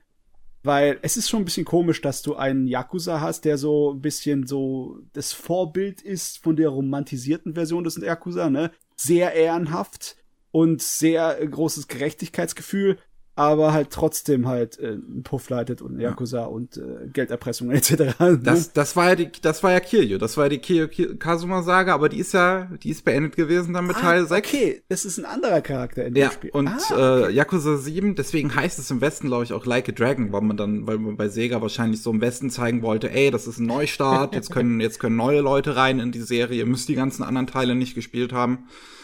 Ähm, weil die ganzen Yakuza-Spiele vorher hatten ja wirklich eine lange äh, Kontinuität. Also die ganze, die ganzen Kazuma Kyo-Spiele also sind zwar immer ein Spiel, eine abgeschlossene Story, aber die hängen groß miteinander zusammen. Okay. Und ähm, jetzt bei bei sieben Like a Dragon ist halt äh, geht's um die Geschichte von Ichiban Kasuga. Und der ist eine ganz andere Figur als Kazuma. Und mhm. er spielt auch zu einer ganz anderen Zeit als, als äh, Kazumas Spiele. Ähm, Weil es halt vor allem heute spielt und das Spiel wirklich auch auf darauf eingeht, wie Yakuza in der heutigen äh, Zeit in Japan betrachtet werden. Und das ist die Zeit der großen, ehrenhaften Yakuza und das alles, dass das alles vorbei ist. So, das spielt heute keine Rolle mehr im Prinzip. Jo. Und ähm, darum, darum geht's groß in dem Spiel. Und das ist wirklich, es ist großartig. Ähm, der große, also ich, ich muss jetzt mal überlegen, wie ich halt anfange. So, so im Prinzip machen Ichiban und ähm, Kiryu machen so ein bisschen den gleichen Anfang. So, ähm, bei beiden geht halt die Story los, dass ähm, sie äh, von ihrem äh, Chef äh, gebeten werden, ähm, für jemand anderen einen, äh, äh, in, ins, ins Gefängnis zu gehen.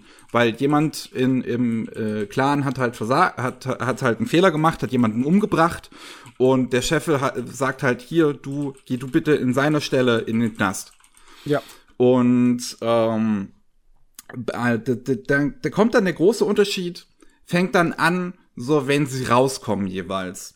Bei Kazuma war es noch so, dass wenn der rauskommt, der, bei dem seine Familie existiert noch, der kann da wieder zurück, der hat ein Zuhause, der hat Freunde.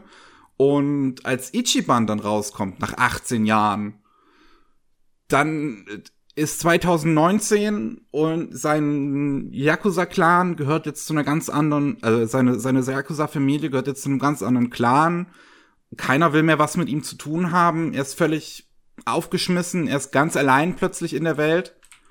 Und ähm, es, es, es gibt dann einen Polizisten, der ihm beistehen will, weil der hofft, dass das Ichiban ihm helfen kann, den Polizeichef Japans äh, aufzuhalten, der wohl irgendwie mit der Arakawa-Familie, zu der Ichiban gehörte, ähm, Dreck am Stecken hat.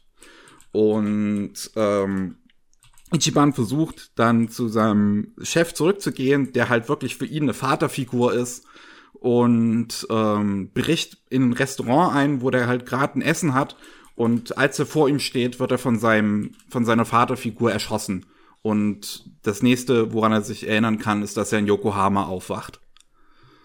Und das ist jetzt das neue Setting vom Yakuza-Spiel. So die Spiele vorher, die haben ja in Kamurocho gespielt, was ja eine fiktive Version von Kabukicho ist. Ja. Ähm, und das spielt jetzt in Ijincho in Yokohama. Und ähm, es, es ähm, die Yakuza-Spiele vorher haben ja wirklich auch immer schon so, so sympathisiert mit den Leuten, die wirklich ganz unten stehen in der Kette der, der Gesellschaft. So, es, es gab in Kiwami 1 und, und Yakuza Zero gab es große Abschnitte, in denen Kazuma viel mit äh, Obdachlosen zu tun hat und wirklich den, zu, zu denen super äh, nett ist und freundlich und ähm, so, so, so deren, deren Perspektive versteht. Auch in Kiwami 1 gab es schon eine, eine Nebengeschichte, in der ähm, Kiryu äh, ähm, auf eine lesbische Hostess trifft und die sich so darüber unterhalten, so wie das ist, lesbisch zu sein in Japan und dass es ja Schwachsinn ist, dass, dass man in Japan als, als Homosexueller nicht heiraten kann und sowas. Mhm. Das, das, das hat da schon eine große Rolle gespielt. Yakuza 3, ein Spiel von 2010, hat eine Nebenstoryline, wo es um eine transsexuelle Frau geht, die ähm, Problem, die die die Angst davor hat, sich vor ihrem Freund zu outen und dann Kazuma erklärt, wie das so ist als transsexuelle Person in Japan und wie das überhaupt ist, transsexuell zu sein und sowas und und Kazuma da halt auch Sympathie für zeigt und das war das waren immer das das das mochte ich schon immer sehr an diesen Spielen, dass ja. die dass die dann nicht nach unten treten, sondern da wirklich Sympathie mit diesen Menschen zeigen. Da zeigt sich aber auch ein systematisches Problem und zwar, dass äh du halt nur wirklich mit dem Thema umgehen kannst, wenn du halt dann in die Halbwelt gehst, ne? Dass das automatisch damit verknüpft wird, das ist auch eine Art von Vorurteil, ne?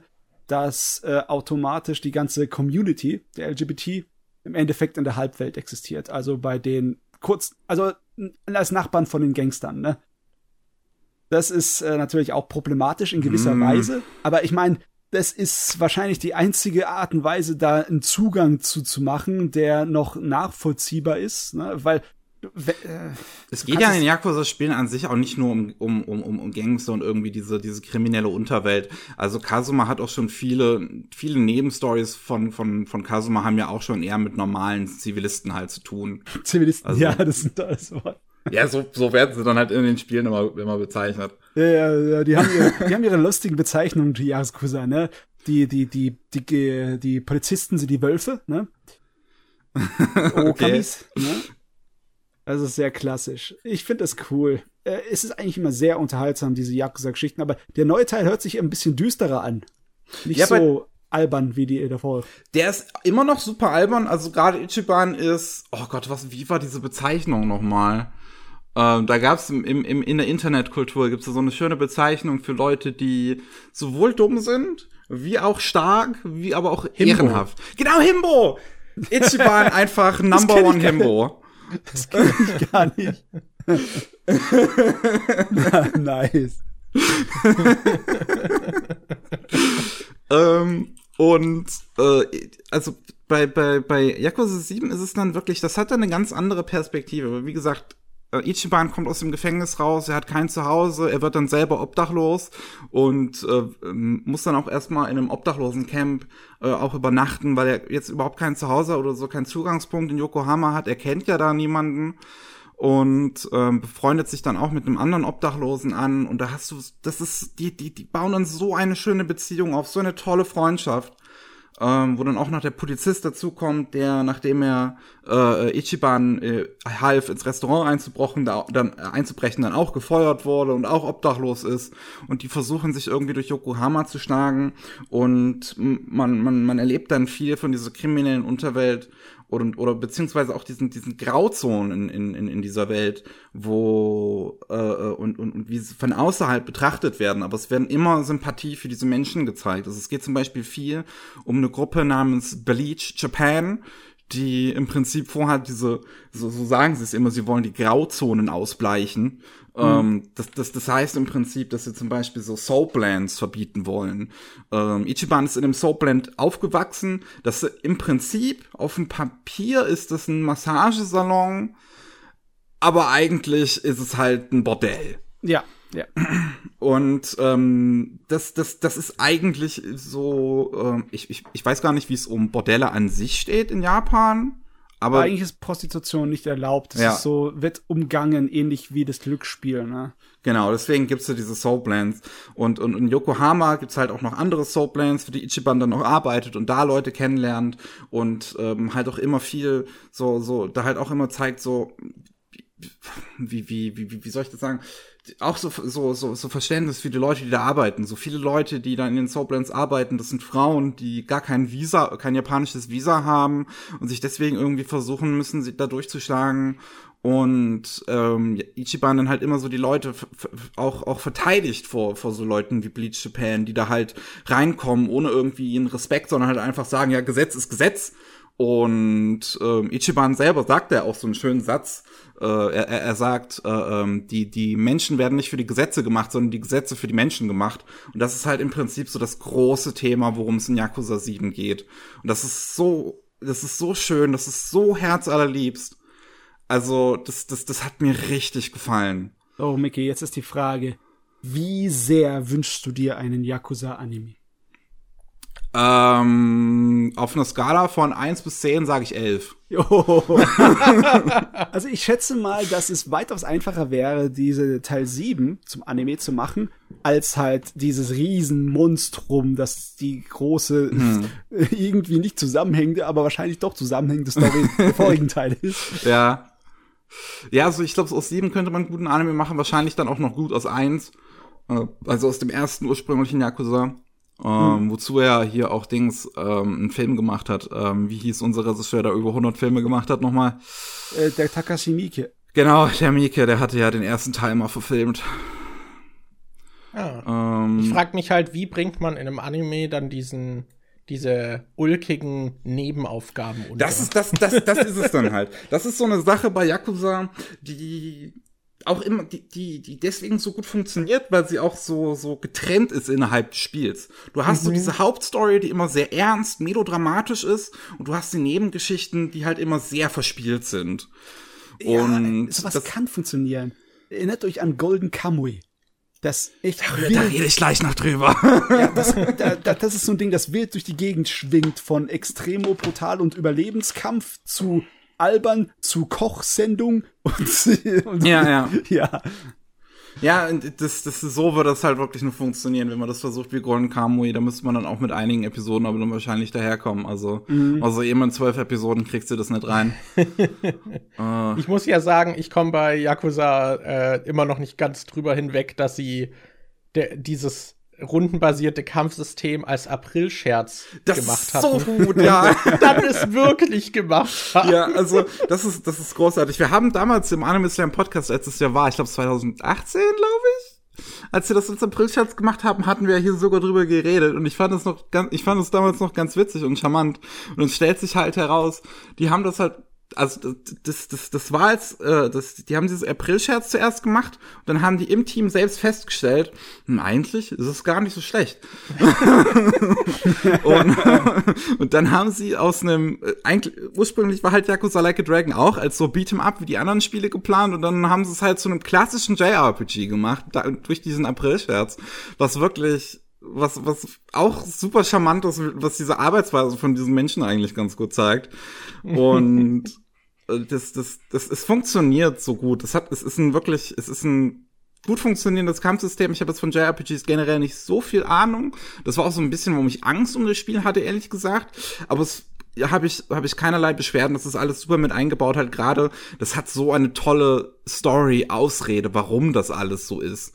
Und zwar ist Ichiban ist großer Dragon Quest Fan und er stellt sich halt jeden Encounter einfach so vor, als wäre es jetzt ein Dragon Quest Encounter und deswegen ist es alles so rundenbasiert und funktioniert so alles. Das finde ich super witzig. Exzellent. Also du, wenn ich es mir richtig überlege, das ist eigentlich so viel steht da nicht im Weg, wenn jemand sich entscheiden würde, einen Yakuza-Anime zu machen, weil Anime, die in dem organisierten Verbrechen spielen, gibt's ja einige und besonders auch einige gute und erfolgreiche. Ne? Allein jetzt vor ein paar Jahren, da war Golden Wind von Jojo, ne, das in der Mafia gespielt hat. Hm. Und wenn ich mich zurückerinnere, also ich finde immer noch Bacano absolut super. Das ja, ist ein Klassiker, wo auch halt mit dem Mafia spielt hat. Und ja, also es gab auch realistische Dinge. Da war doch dieses eine, wie hieß es, 90, 91 Days oder so? 91 Days, ja. Ja. Äh, also im Endeffekt, das ist passiert öfters, das passiert immer wieder. Warum kein Yakuza-Anime, ne? Ich würde es super gerne sehen, also das wäre so toll. Gerade ich, ich muss auch echt Respekt, so Yakuza 7 ist das erste, der erste Teil nach 1 in der Mainline-Reihe, der eine englische Synchro bekommen hat. Oh, okay. Und die ist wirklich fantastisch. Generell sind die Lokalisationen von Yakuza-Spielen immer großartig. Die haben wirklich tolle äh, Schreiber im englischen Team. Und die Synchro, die englische Synchro hier ist so gut. Das ist, ich, ey, als im, im letzten Kapitel, ich hab, ich, ich war wirklich, ich, ich, ich weiß gar nicht, wie ich es in Worte fassen soll. Ich krieg Gänsehaut, wenn ich so dran denke. Da gibt's so einen tollen emotionalen Breakdown von Ichiban, der auch so gut gesprochen ist.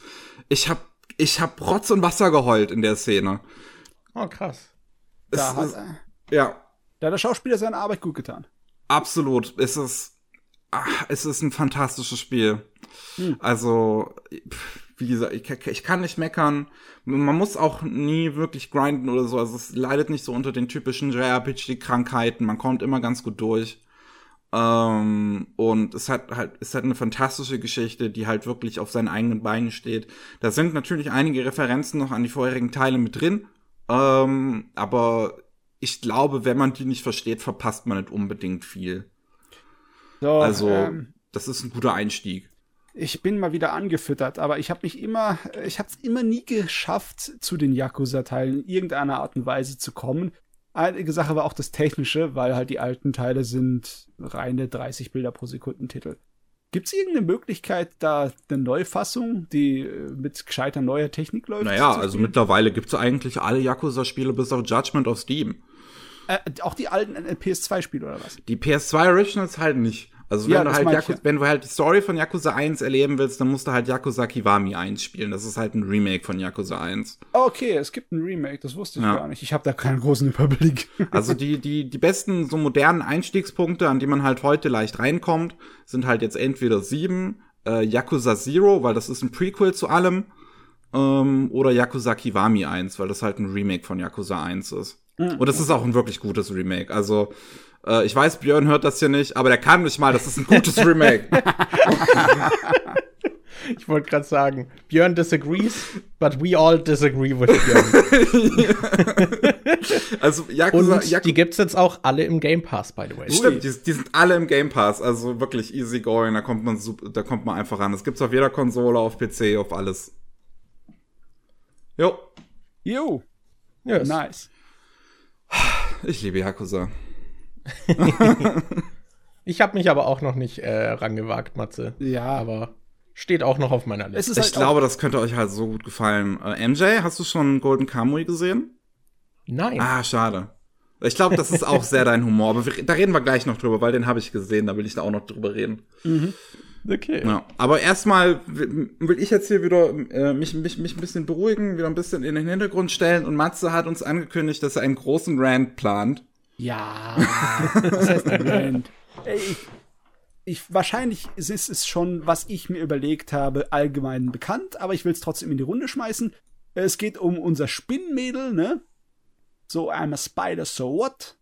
Die ist ja eigentlich auch wieder ein Isekai, eine Parallelwelt Fantasy mit Reinkarnation und Rollenspielsystem. Und wir haben schon in diesem Podcast alleine ein paar davon besprochen. Ähm, ich Aber holy fuck, was für ein Rollenspielsystem. Also auch diese Textwände die ganze Zeit. Ja. What the fuck? darüber will ich reden. So ein bisschen über das Meta, ne? Die, was das Isekai-Genre ausmacht, ist ja sehr oft, dass du sozusagen ähm, so ein bisschen den, äh, dem Computerspieler, ne, dem Nerd, der gerne Computerspiele und Rollenspiele spielt, so ein bisschen Fanservice gibst, weil der Hauptcharakter, in dem man sich ein bisschen reinversetzen kann, so wie es normal ist, der durchschaut ja das System des Spiels und der schafft es darin, absolut unbesiegbar zu werden, ne? Und wenn man stark ist und ein Spiel schafft und kann, das ist ein tolles Gefühl. Und das hilft so einem bei reinzusteigen und so ein bisschen mitzufiebern bei dem ganzen Kram, ne? Und meistens sind die Rollenspielsysteme ziemlich äh, stark angelehnt an entweder MMOs oder klassische JRPGs. Bei, bei Spiderline würde ich sagen, das hat eine andere Sorte von Rollenspiel als Vorbild. Ich würde sagen, das hat ein Roguelike. Das ist ein Roguelike. Oh, okay. Natur. Weil erstens mal die Natur, die äh, Grundzutaten äh, passen. Roguelikes sind normalerweise, dass du einen völlig zufälligen äh, generierte Welt hast und es ist permatot und es ist relativ unfair, weil der Zufall dir den Arsch beißen kann, ne? Und du bist alleine in einem Dungeon und du versuchst dich da durchzureißen. Und das hast du ja im Endeffekt hier alles, ne? Sie ist alleine in einem Dungeon. Und das Leben ist echt scheiße und sie versuch, äh, ist dauernd im Überlebenskampf, weil ja, der Zufall ist fies zu ihr. Unglaublich fies. Aber genauso wie bei, wenn du bei ähm, The Binding of Irex, äh, Isaac, Irex klingt aber auch cool. Binding of Isaac eine richtig gute Runde hast und am Ende so mächtig bist, dass du den Endboss mit zwei Schüssen wegpusten kannst, geht's hier dann ihr auch, ne?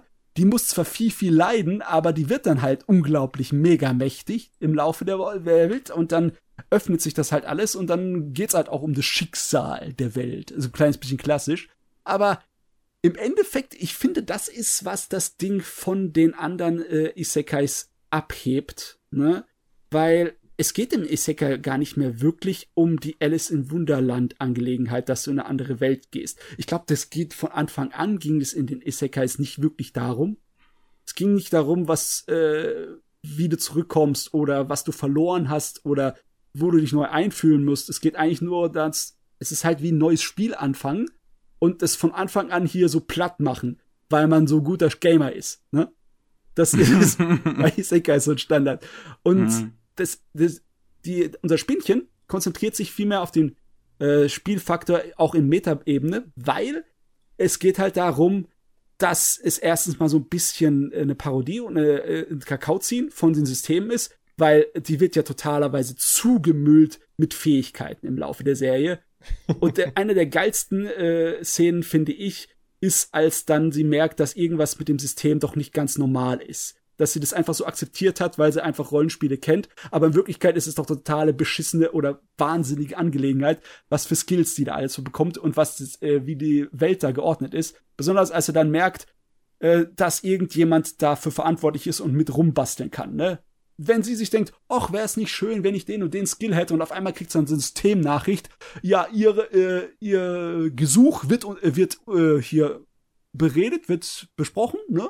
Und dann, ja, wir geben ihnen diesen neuen Skill. Der Administrator hat ihn gerade äh, genehmigt. Sie dürfen jetzt. Und dann sie so, bin ich, bin ich ein NPC in einem Spiel?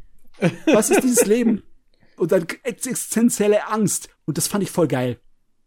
Das fand ich genial. Das, das ist, was andere Isekais bisher noch nicht gemacht haben. Das hat mich voll geflasht. Und das hat mich echt daran, äh, dazu gebracht, mal über diese ganze Genre ein bisschen nachzudenken. Weil klar, man muss irgendwie irgendwann anfangen, darüber nachdenken, wenn man so viele reingedröhnt bekommt von Japan. Manchmal ist Nachdenken nicht so schlecht. Nee. ja, bisher habe ich einfach mein Hirn abgeschaltet und äh, konsumiert und genossen, weil dafür sind die Isekais halt da. Es ist halt meistens billiges Trashfutter. Und ich bin ja. jetzt echt froh, dass da einer hergekommen ist, der mich zu was äh, gebracht hat, zu ein bisschen drüber philosophieren. Aber ähm, sonst von der Isekai-Qualität ist der auch geil. Ne? Geile Kämpfe, geile Welt, äh, äh geile Monster. Geile 3D-Affen, die komisch glänzen. Ach, die Affen. die sind so furchtbar Einige aus. von den Monstern sehen echt kacke aus, andere sehen richtig gut aus. Die Spinne sieht immer fantastisch aus. Ja, diese Dualität ist halt so merkwürdig. Du hast diese Spinne, die echt gut 3D animiert ist und dann kommen plötzlich diese Affen. Und du fragst dich, was? Warum ist das im selben Anime? Jetzt muss ich mal gucken, ob das von unterschiedlichen Studios gemacht wurde. Also die Affen sahen aus, als wären sie aus Berserk 2016. Lull. Ohne ja, Scheiß. Wirklich? Ich brauche also, Bilder. Oh Vor allem dieser merkwürdige Glanzeffekt auf deren Fell ja. fand ich so komisch. Bilder. Aber ja, also ich habe auch Spaß mit dem. Ich bin trotzdem so, ich habe sehr gemischte Gefühle bei, bei dem Anime. So, so ein bisschen, ich weiß nicht, man hat äh, ja diese Parallelstoryline so mit diesen anderen Schülern aus der Klasse, bei denen das eigentlich alles ganz gut ist, weil sie halt so in so Adelsfamilien geboren wurde mhm. und so. Äh, und äh, ja, die halt ihr Leben in Saus und Brauser dieser Schule irgendwie so ein bisschen führen. Ähm, und diese Story ist halt eigentlich ziemlich langweilig, aber gleichzeitig brauchst du sie dann auch für den späteren Verlauf, um da auch einen Spannungsbogen irgendwie aufzubauen. Und an sich ist es auch eine ganz gute Abwechslung, weil sonst hätte man die ganze Zeit nur die Spinne am Struggle. Ja. Aber ich weiß es nicht. Ich bin immer hin und her gerissen. Da? Und ja. ich, ich muss sagen, ich wurde auch gespoilt. Ähm, und den Twist, von dem ich gehört habe, den fand ich so bullshitty, dass, dass, ich mir nicht sicher bin, wie lange ich weiter gucken will. Ich bin noch Aber, nicht gespoilt. Ich bin ja. noch nicht gespoilt. Aber ich, äh, eine Sache muss ich dazu sagen. Der Manga ist merklich anders.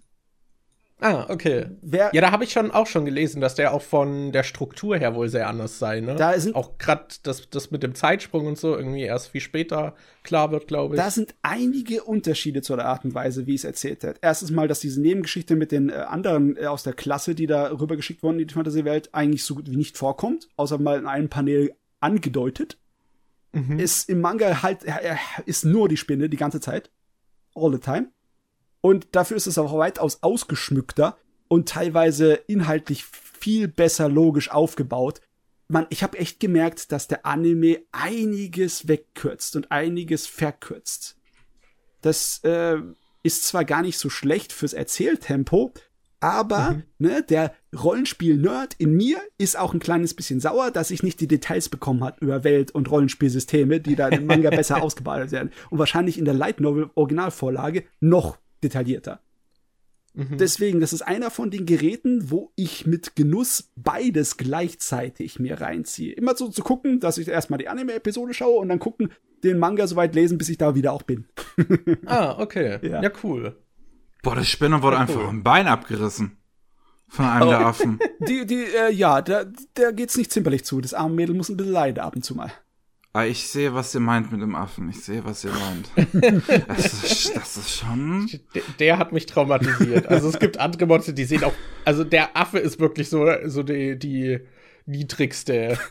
so, das ist wirklich so der, der Bodensatz irgendwie der Kreaturen. Aber es, die anderen sehen auch nicht alle so dolle aus. Aber ja. ja die Spinne ist immer fein. Es geht ja. ganz gut. Ähm, zum Beispiel die Frösche fand ich sahen immer ziemlich gut aus. Seltsamerweise, ne?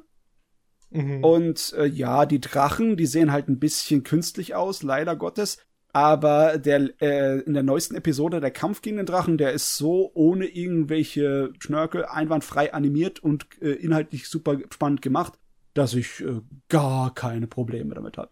hm. ja. Ich kann mir bei den Affen gerade vorstellen, wenn ich mir das so angucke, dass es vielleicht das, das Modell nicht so gut aussieht, weil davon immer sehr viele gleichzeitig auf dem Bild sind. Hm, aber du siehst auch die Art und Weise, wie das gemacht ist. Die Spinne hat nicht so viele Schattierungen, dass es nicht so arg auffällt mit dem 3D. Die Spinne sieht großartig aus. Und also da die, ist wirklich keine Beschwerde. Die Affen haben überall Glanzeffekte und äh, mehrere Schattierungen und natürlich das Fell, das äh, stört ein bisschen, ne? Das ist, hm. äh, hm. Mhm. Hm. Ich habe auch Ach, versucht, Mann. in die Credits zu gucken, aber ich kann da jetzt nichts zu finden. Äh, die, die allgemein sind die, die, die Credits von der Serie erstaunlich äh, äh, gering ausgefüllt bei Anime News Network. Oh, okay. Ich weiß nicht, ob da noch nicht einfach noch nicht so viel bekannt ist oder so, keine Ahnung. Dafür, dass es ein Crunchyroll Original wohl angeblich gemacht. ist. Die Affen hat vielleicht jemand gemacht, der noch an parallel an X-Arm mitgearbeitet hat. Ähm, okay, so schlimm sind die Affen dann doch wieder nicht, oder? Nein. nee, so schlimm. Ich muss sagen, so in den Stillframes kann X-Arm ja manchmal auch gar nicht so furchtbar ja. aus. Aber. ja, wenn man beide Augen zumacht. Eine Sache muss so. ich aber sehr lobend erwähnen. Diese Serie wechselt ja auch von 3D zu 2D-Animationen und manchmal im selben Bild auch 2D und 3D. Aber der Wechsel ist eigentlich immer so gemacht, dass es nicht groß auffällt. Also mhm. ich habe nie so äh, die, so das nervige, oh mein Gott, warum hat der hier 3D-Dinger drin? Oder oh mein Gott, warum hat der das 2D gezeichnet? Ich habe erst im Nachhinein, wenn ich dann die Szene nochmal schaue, gemerkt, oh, das ist ja eine gezeichnete äh, Einstellung. Gar nicht drüber nachgedacht. Also das haben sie haben es schon ganz fein gemacht von der Produktion her. Ja, was ich auch noch äh, loben muss, was ich ganz cool als Konzept finde, ist, dass sie quasi mit dem Aufleveln dann auch mehrere Ichs erhält, die dann für verschiedene Parts irgendwie in den Kämpfen und der Verarbeitung von Informationen zuständig sind und die halt untereinander dann auch so ein bisschen charakterisiert sind und halt miteinander agieren. Das finde ich auch ja, einen ganz coolen Also Kniff. sind diese verschiedenen Ichs dann in ihrem Kopf drin? Ja, ja, so parallel. Genau. Parallelgeist. Okay. Sie kann parallelisieren. Sie hat vier Cores, vier Prozessorkerne. okay. äh, das ist, ist eine relativ schlaue Art und Weise damit umzugehen, dass sie halt sozusagen hier Alleinunterhalter macht die ganze Zeit. Ja. Muss ja der Stelle, der die Synchronsprecherin muss auch voll Überstunden arbeiten hier. und äh, die redet Ey, halt auch wie viel Power die auch die ganze Zeit ja. an den Tag bringen, ne? Also die redet halt die ganze Zeit mit sich selber. Ist ein bisschen traurig, aber was soll sie machen? Sie ist in einem verdammten Riesendungeon voller Monster, die nicht mit ihr kommunizieren können. Und dann, kann sie, und dann später muss er halt mit sich selber kommunizieren mit ihren eigenen parallelen Geisten. ah.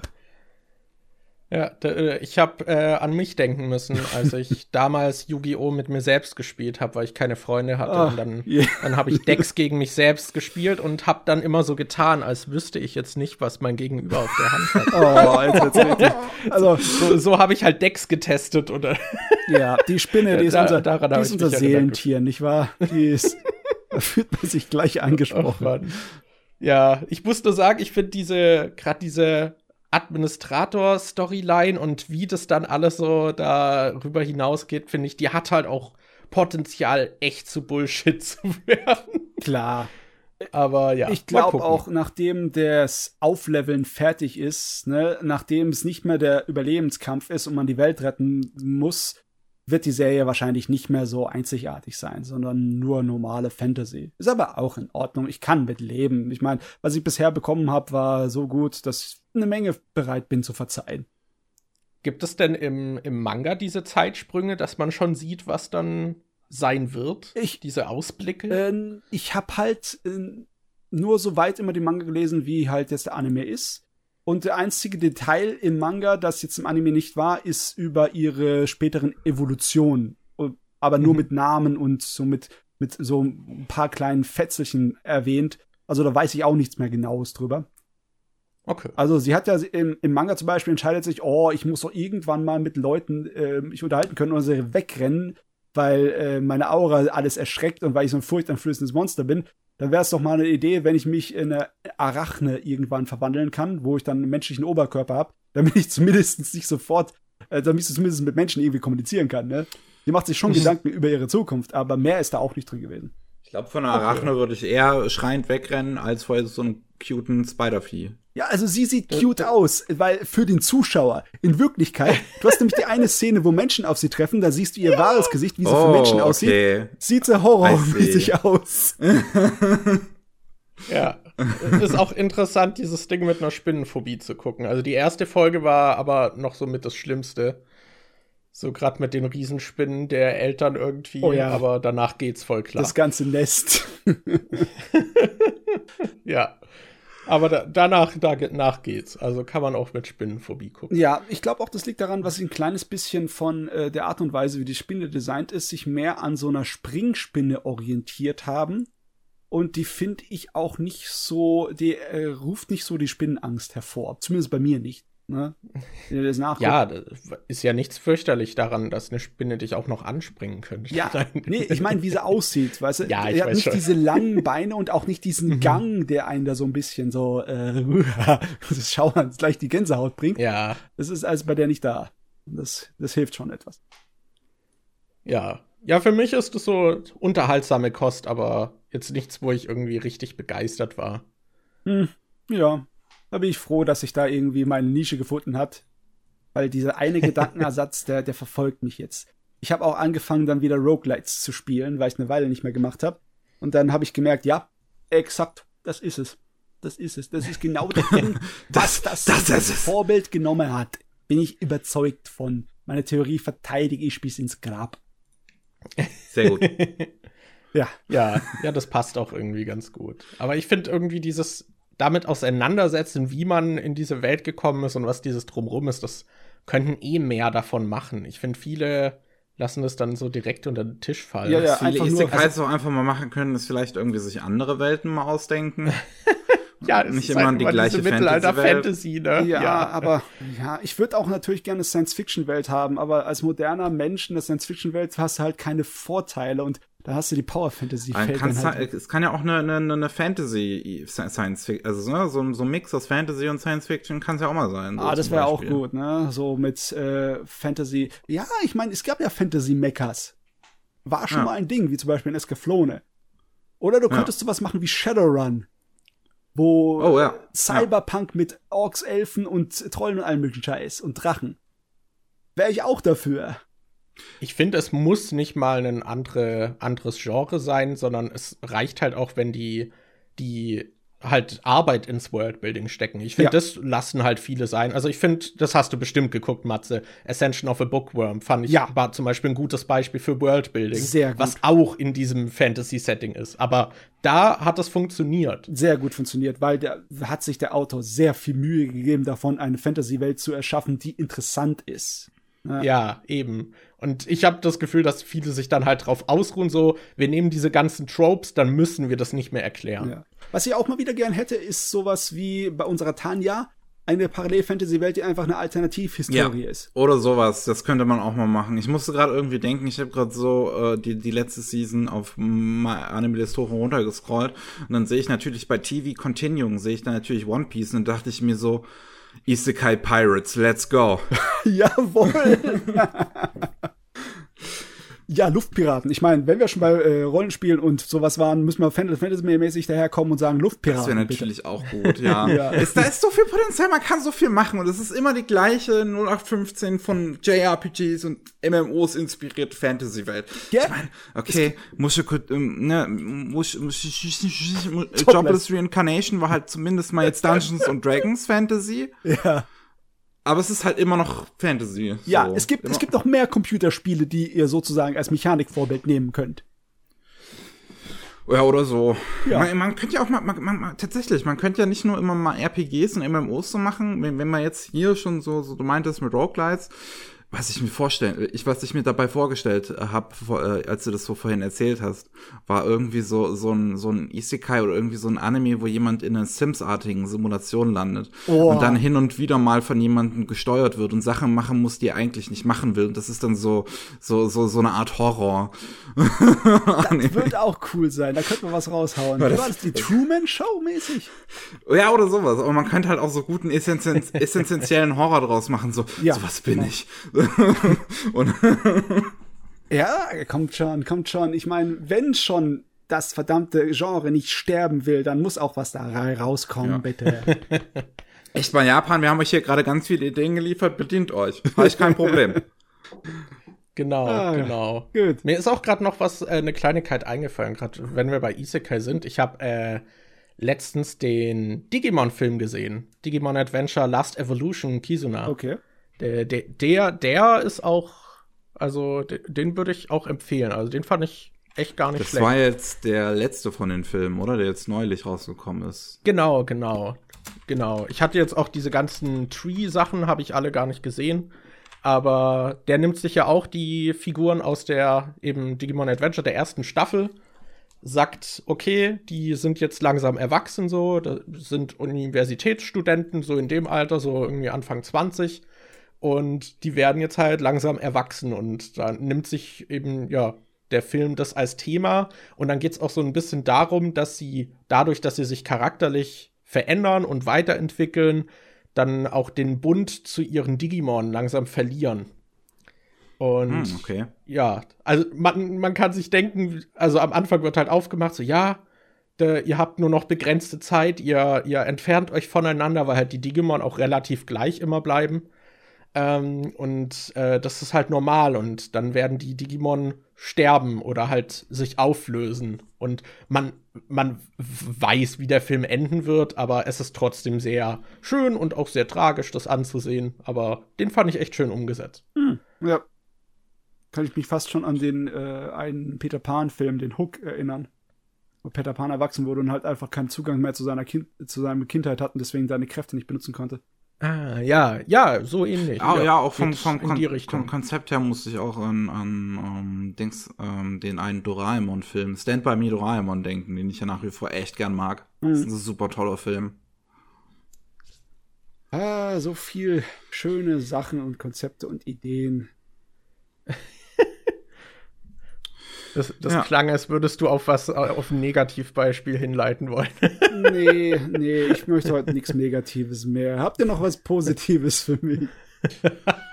Also ich hätte noch was Negatives. Wonder Egg Priority. Wait, what? Nein. Also, wir haben ja auch geklärt, ihr, ihr habt den noch nicht geguckt, Ja. deswegen will ich nicht zu viel sagen, aber Hat der dir nicht gefallen? äh, schwierig. Also, anfangs sehr. Okay. Also ich finde ihn auch, also versteht mich nicht falsch, ist, ist jetzt nicht furchtbar oder so, aber ich finde, der hat sich etwas selbst torpediert. Ha. Äh, und hat auch einige schwierige Sachen, die halt im Anime irgendwie mal so gesagt werden und wo man so das Gefühl hat, ja, okay, äh, das wird bestimmt nicht so stehen bleiben, das wird noch aufgefangen und dann ist man halt schon bei Episode 11 und es wird nur noch eine geben und man fragt, okay, jetzt in den letzten zwei Episoden wurden noch mehr Fragen aufgemacht. Ich, ich glaube nicht, dass ihr das alles noch auffangen werdet. ähm, ja, d- der Autor ist ja auch berüchtigt so ein bisschen. Der hat ja auch so einen gemischten Ruf. Äh, hat zwar auch immer schon so Queer-Darstellung gehabt, aber ja, wenn man die vergangenen Werke so anguckt, da gibt's ja gerade diesen berüchtigten Manga auch, der halt äh, eine Transfigur hat und mit der auch eher so semi gut irgendwie umgeht und auch so ein paar äh, ja, ich glaube, Missverständnisse auch so ein bisschen. Ich habe ihn selbst nicht gelesen, ich habe nur ein bisschen drüber so Kritiken gelesen, aber da gab es einige, die meinten, dass das nicht gut ist und auch natürlich sehr viel Leid äh, hat, aber auch teilweise sehr so Missverständnisse und dann auch irgendwie so Begriffe ein bisschen sehr wirr irgendwie durcheinander bringt. äh, was zum Beispiel Dysphorie dann ist und so. Ähm, das ist, das ist, ja, ist, glaube ich, ein bisschen schwierig und ja, äh, Wonder Egg Priority ist halt an sich schon eine wandelnde Trigger Warning einfach. Ne? das habe ich schon mal gehört, ja. Es ist halt, es ist halt wirklich krass. Also, wow. Also, ja. Ich, ich bin bei sowas, ich bin nicht super anfällig für sowas, aber also, wenn es jetzt zum Beispiel selbstverletzendes Verhalten und Suizidales geht, dann, also, kann mich schon dann erwischen, wenn dann, wenn man dann halt wirklich sieht, wie dann zum Beispiel die, die Rasierklingen irgendwie in den Arm gedrückt werden und so. Ist jetzt nichts, was ich gern sehe. Äh, meistens war das zumindest innerhalb des Animes so, dass man das dann erwarten konnte. Und dann gibt es aber auch so ein paar Sachen, die auch sehr aus dem Nichts kommen. Äh, was besonders hier auch um eine Trans-Person, äh, also es gibt so einen Trans-Jungen, äh, und was mit dem passiert, ist ein bisschen heftig. Äh, das kommt, kommt aus dem Nichts. Also der F und da halt, ja, ja, was? Der Anime flirtet also ein kleines so ein bisschen mit dieser Hascherei, dieser Effektdarstellung, diesem Bildzeitungsmäßigen. Ja, ich weiß, es ist halt schwer. Ich, es sind so viele Sachen. Das Problem ist halt jetzt, dass diese letzte Folge noch fehlt und man weiß halt nicht, wie es aufgelöst wird. So, was jetzt aufgemacht wurde, fand ich jetzt nicht toll gegen Ende. Ähm, und halt irgendwie schwierig. Und es gab davor halt immer mal wieder so Statements, gerade in Richtung Weiblichkeit, die ich einfach sehr schwierig fand. So, das sind natürlich jetzt Figuren, die das dann äußern, die jetzt auch nicht so die, dieses äh, Ding sind, dass die äh, komplett fehlerfrei sind. Und man sollte vielleicht auch ein bisschen dran zweifeln, was die so sagen. Die sagen dann zum Beispiel sowas wie, ähm, dass Männer äh, sehr geplant und methodisch Suizid begehen und Frauen sind halt emotional und machen das aus dem Affekt. Ja. Und das, das wird halt geäußert und gar nicht hinterfragt. So. Ist halt und immer problematisch, ne? Äh, nicht immer sind die Worte der Figuren die Worte des Autors, ne? Sondern auch ja, ja. Ne? logischerweise die Worte der Figuren. Ja, aber das ist halt sowas, da, da hätte ich halt drauf gewartet, dass das vielleicht noch mal irgendwie aufgefangen oder aufgegriffen wird. Und man hat halt sehr, sehr viele Dinge, weil halt Wonder Egg Priority sich sehr viele Traumata packt und die anpackt und was dann, glaube ich, eh immer schwer ist, das gut zu behandeln. Und ich glaube, das ist denen alles so ein bisschen über den Kopf gewachsen. Dazu hatte man dann ja noch diese Probleme in der Produktion so, man hatte den Producer irgendwie, der zweimal äh, in, mit Blaulicht ins Krankenhaus geliefert werden musste, weil er überarbeitet und äh, überstresst war und dann irgendwie fünf Stunden später dann weitergearbeitet hat. Äh. So, äh, was halt schon sehr heftig ist. Da, also dann hast du noch die Sachen, man weiß jetzt halt auch nicht, wie viel in der Produktion dann darunter gelitten hat, dass sie vielleicht so diese Schlusslandung dann nicht so gut hinbekommen haben, zumindest in meinen Augen. Äh, dann hast du halt diese letzte Folge, die jetzt in zwei Monaten erst kommt, äh, wo ja dann vielleicht noch ein paar Fragen geklärt werden, aber gerade die, die Suizid-Thematik, finde ich, ist ein bisschen schwer in dem ganzen Ding.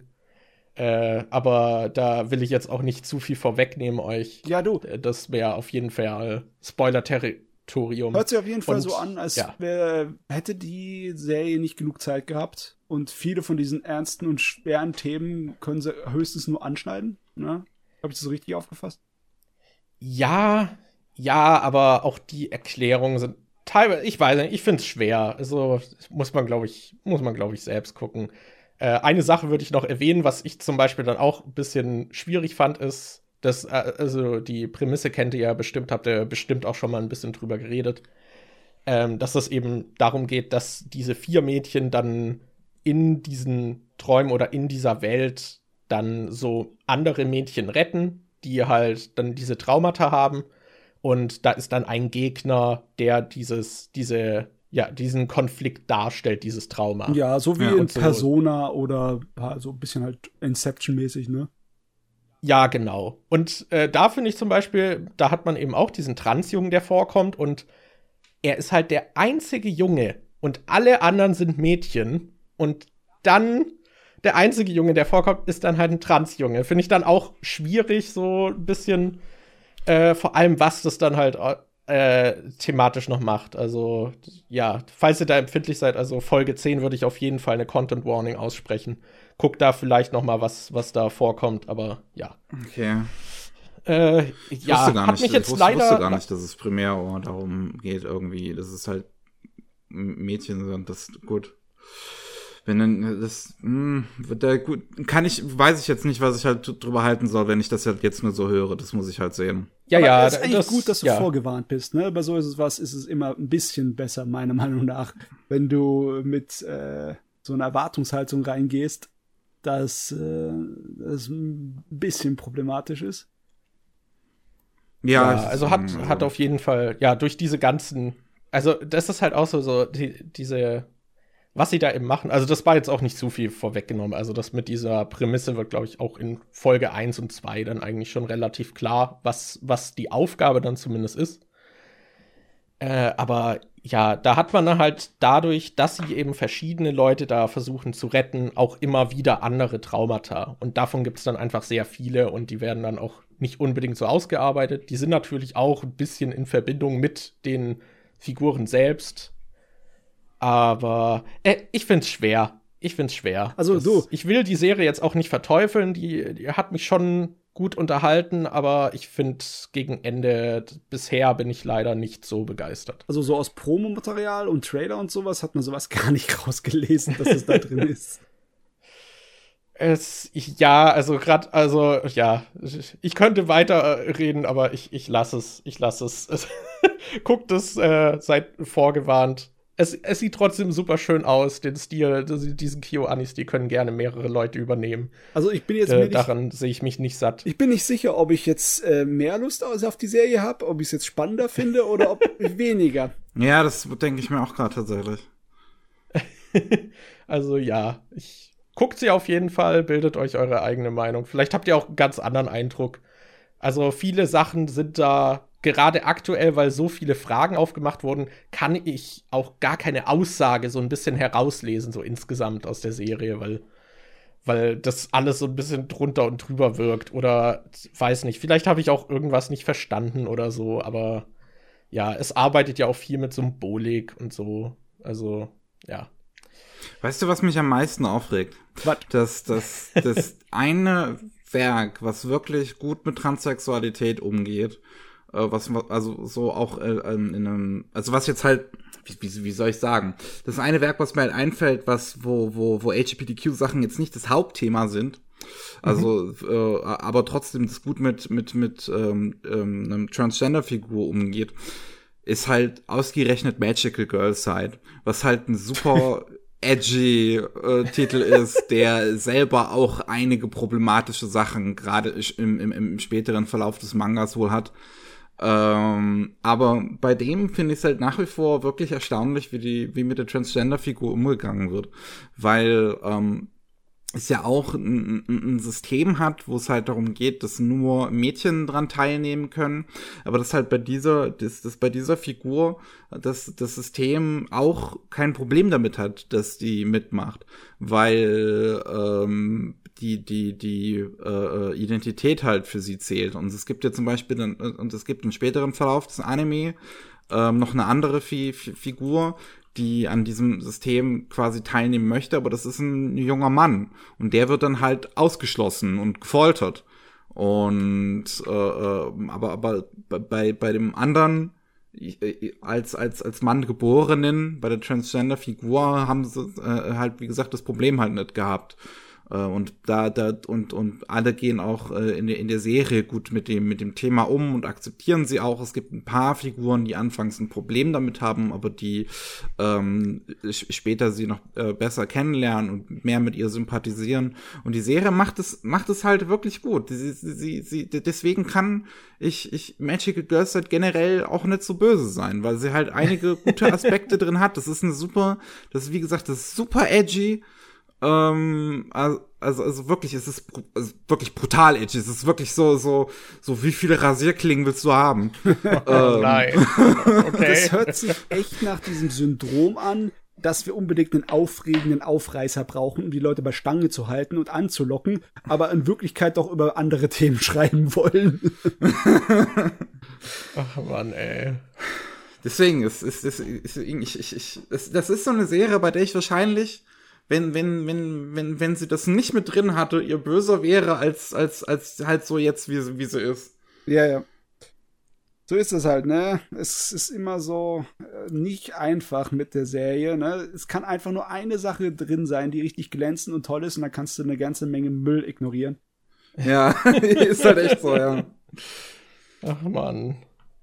Ja, Wonder Egg Priority hat sich nicht zur Priorität gesetzt, dass die Mitarbeiter sich nicht überarbeiten, aber Das, Mann. Es kotzt mich halt ich, am meisten. Ich finde es schwierig. Es, es, es kotzt mich bei, die, Ja. bei diesen ganzen Umständen auch am meisten an, wie halt die Produzenten dahinter das versuchen, nach außen hin schön zu reden und, und die, die Produktionsprobleme irgendwie zu verstecken. Weil ja auch ähm, eine Episode der, der Serie selbst ist ja ein Recap gewesen, ähm, was äh, eigentlich ungewöhnlich ist, dass man die halt in den offiziellen Episodencount mit reinnimmt. Normalerweise ist es dann halt sowas wie eine 6.5, eine 7.5 oder sowas. Ja. Aber hier ist es halt wirklich irgendwie Episode 8 oder so, glaube ich, gewesen. Und das macht man normalerweise nicht. in den dunklen Vorzeiten, als die Produktion des Animes noch analog und schrecklicher war, ist das ist öfters mal passiert. Aber, das ist Regel, glaube ich, auch öfter mit eingeplant gewesen, dass Ja, man so einen ja, Recap ja. macht. die waren auch eingeplant teilweise. Aber heutzutage ist das echt nicht mehr der Fall. Ja, also Ja. so seit Jahrzehnten nicht. Also seit, okay, Da Jahrzehnten. kommt halt ein Recap nur, wenn es dann halt mal Probleme gab in der Produktion. Ab da weißt du. Ja, Ab da weißt du dann, dass es Probleme gibt, sobald ein Recap kommt. Es ist halt auch wirklich, also man merkt auch richtig, dass diese eine Episode halt einfach fehlt jetzt. Also Hm. es endet überhaupt nicht befriedigend oder irgendwie abgeschlossen. Das, ja, wie gesagt, es macht sogar in den Folgen davor noch mehr Fragen auf. Also, ja, das Wintersyndrom, ja, ich möchte es jetzt benennen. Das ist grassiert. aber ja, ich, ich weiß halt echt nicht, ob sie das in dieser einen Folge retten können. Ich glaube nicht. Das. Vielleicht ja, machen sie die auch know. Überlänge. Das wäre cool. Ja, ja, mal gucken. Mal gucken. Ich meine, das ist auch immer so eine Sache, so, ich meine, was ich jetzt drauf habe, ist halt auch noch die westliche Sicht. Ich finde, gerade bei queeren Themen ist es sowieso mit japanischer Perspektive wahrscheinlich alles noch mal ein bisschen anders und wie man das dann kulturell auch einordnet und Hm. das ist da ja allgemein oft noch schwieriger, so die Mediendarstellung, aber Ja, ich denke mal, Ja. im Inneren bei der jungen Generation, besonders denen, die Anime schauen, da ist das ähm, wahrscheinlich schon ziemlich progressiv. Und äh, ich meine, die große allgemeine Mainstream-Welt in Japan, die guckt diesen Anime nicht. Und leider Gottes lernt die auch nicht so einfach dazu und nicht so schnell. Aber das ist ein anderes Thema. ja, Ach ja. Haben wir, haben wir noch was? Ja, was ich habe ich hab, ich hab, ich, ich, ich hab noch was ein bisschen, um jetzt die, die, die Stimmung aufzulockern. Ich habe was sehr Tolles geschaut. Jawohl. 36 Episoden Golden Kamui. ähm, ich habe mir alle drei Staffeln gegeben und Boah, es war sehr toll. Hast schon mehr geguckt als ich. Ja, muss mal, muss mal hinterherkommen hier. Aber echt, Lahm jetzt muss ich mal hier Gas geben.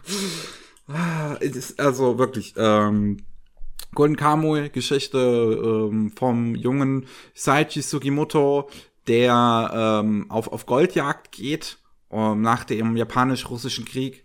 Ähm, interessanterweise habe ich, ich, ich, ich schreibe auch gerade ein Video dazu und ein bisschen am Recherchieren. Und interessanterweise basiert der Saichi Sugimoto auf dem Urgroßvater des Autors vom Manga, der auch Saichi Sugimoto hieß, nur anders geschrieben, also mit einem anderen Kanji. Mhm. Ähm, und auch im äh, russisch-japanischen Krieg gedient hat und wohl auch damals dort Sugimoto the Immortal genannt wurde. Ähm, also Sugimoto der Unsterbliche Ja. äh, weil er äh, im, im, im Ansturm äh, auf einen russischen Vulkan geschossen wurde. Und ähm, hier, der Sugimoto, äh, wie gesagt, der geht auf Goldjagd nach dem russisch-japanischen Krieg. Der gilt hier halt auch als, als, als großer äh, Held, als großer Kriegsheld ähm, und möchte ähm, einem Freund, der im Krieg gefallen ist, helfen, dem seine Frau ist nämlich dabei, blind zu werden. Und er möchte halt das Gold sammeln, um ihr eine Operation zu ermöglichen. Ähm, also um die halt bezahlen zu können.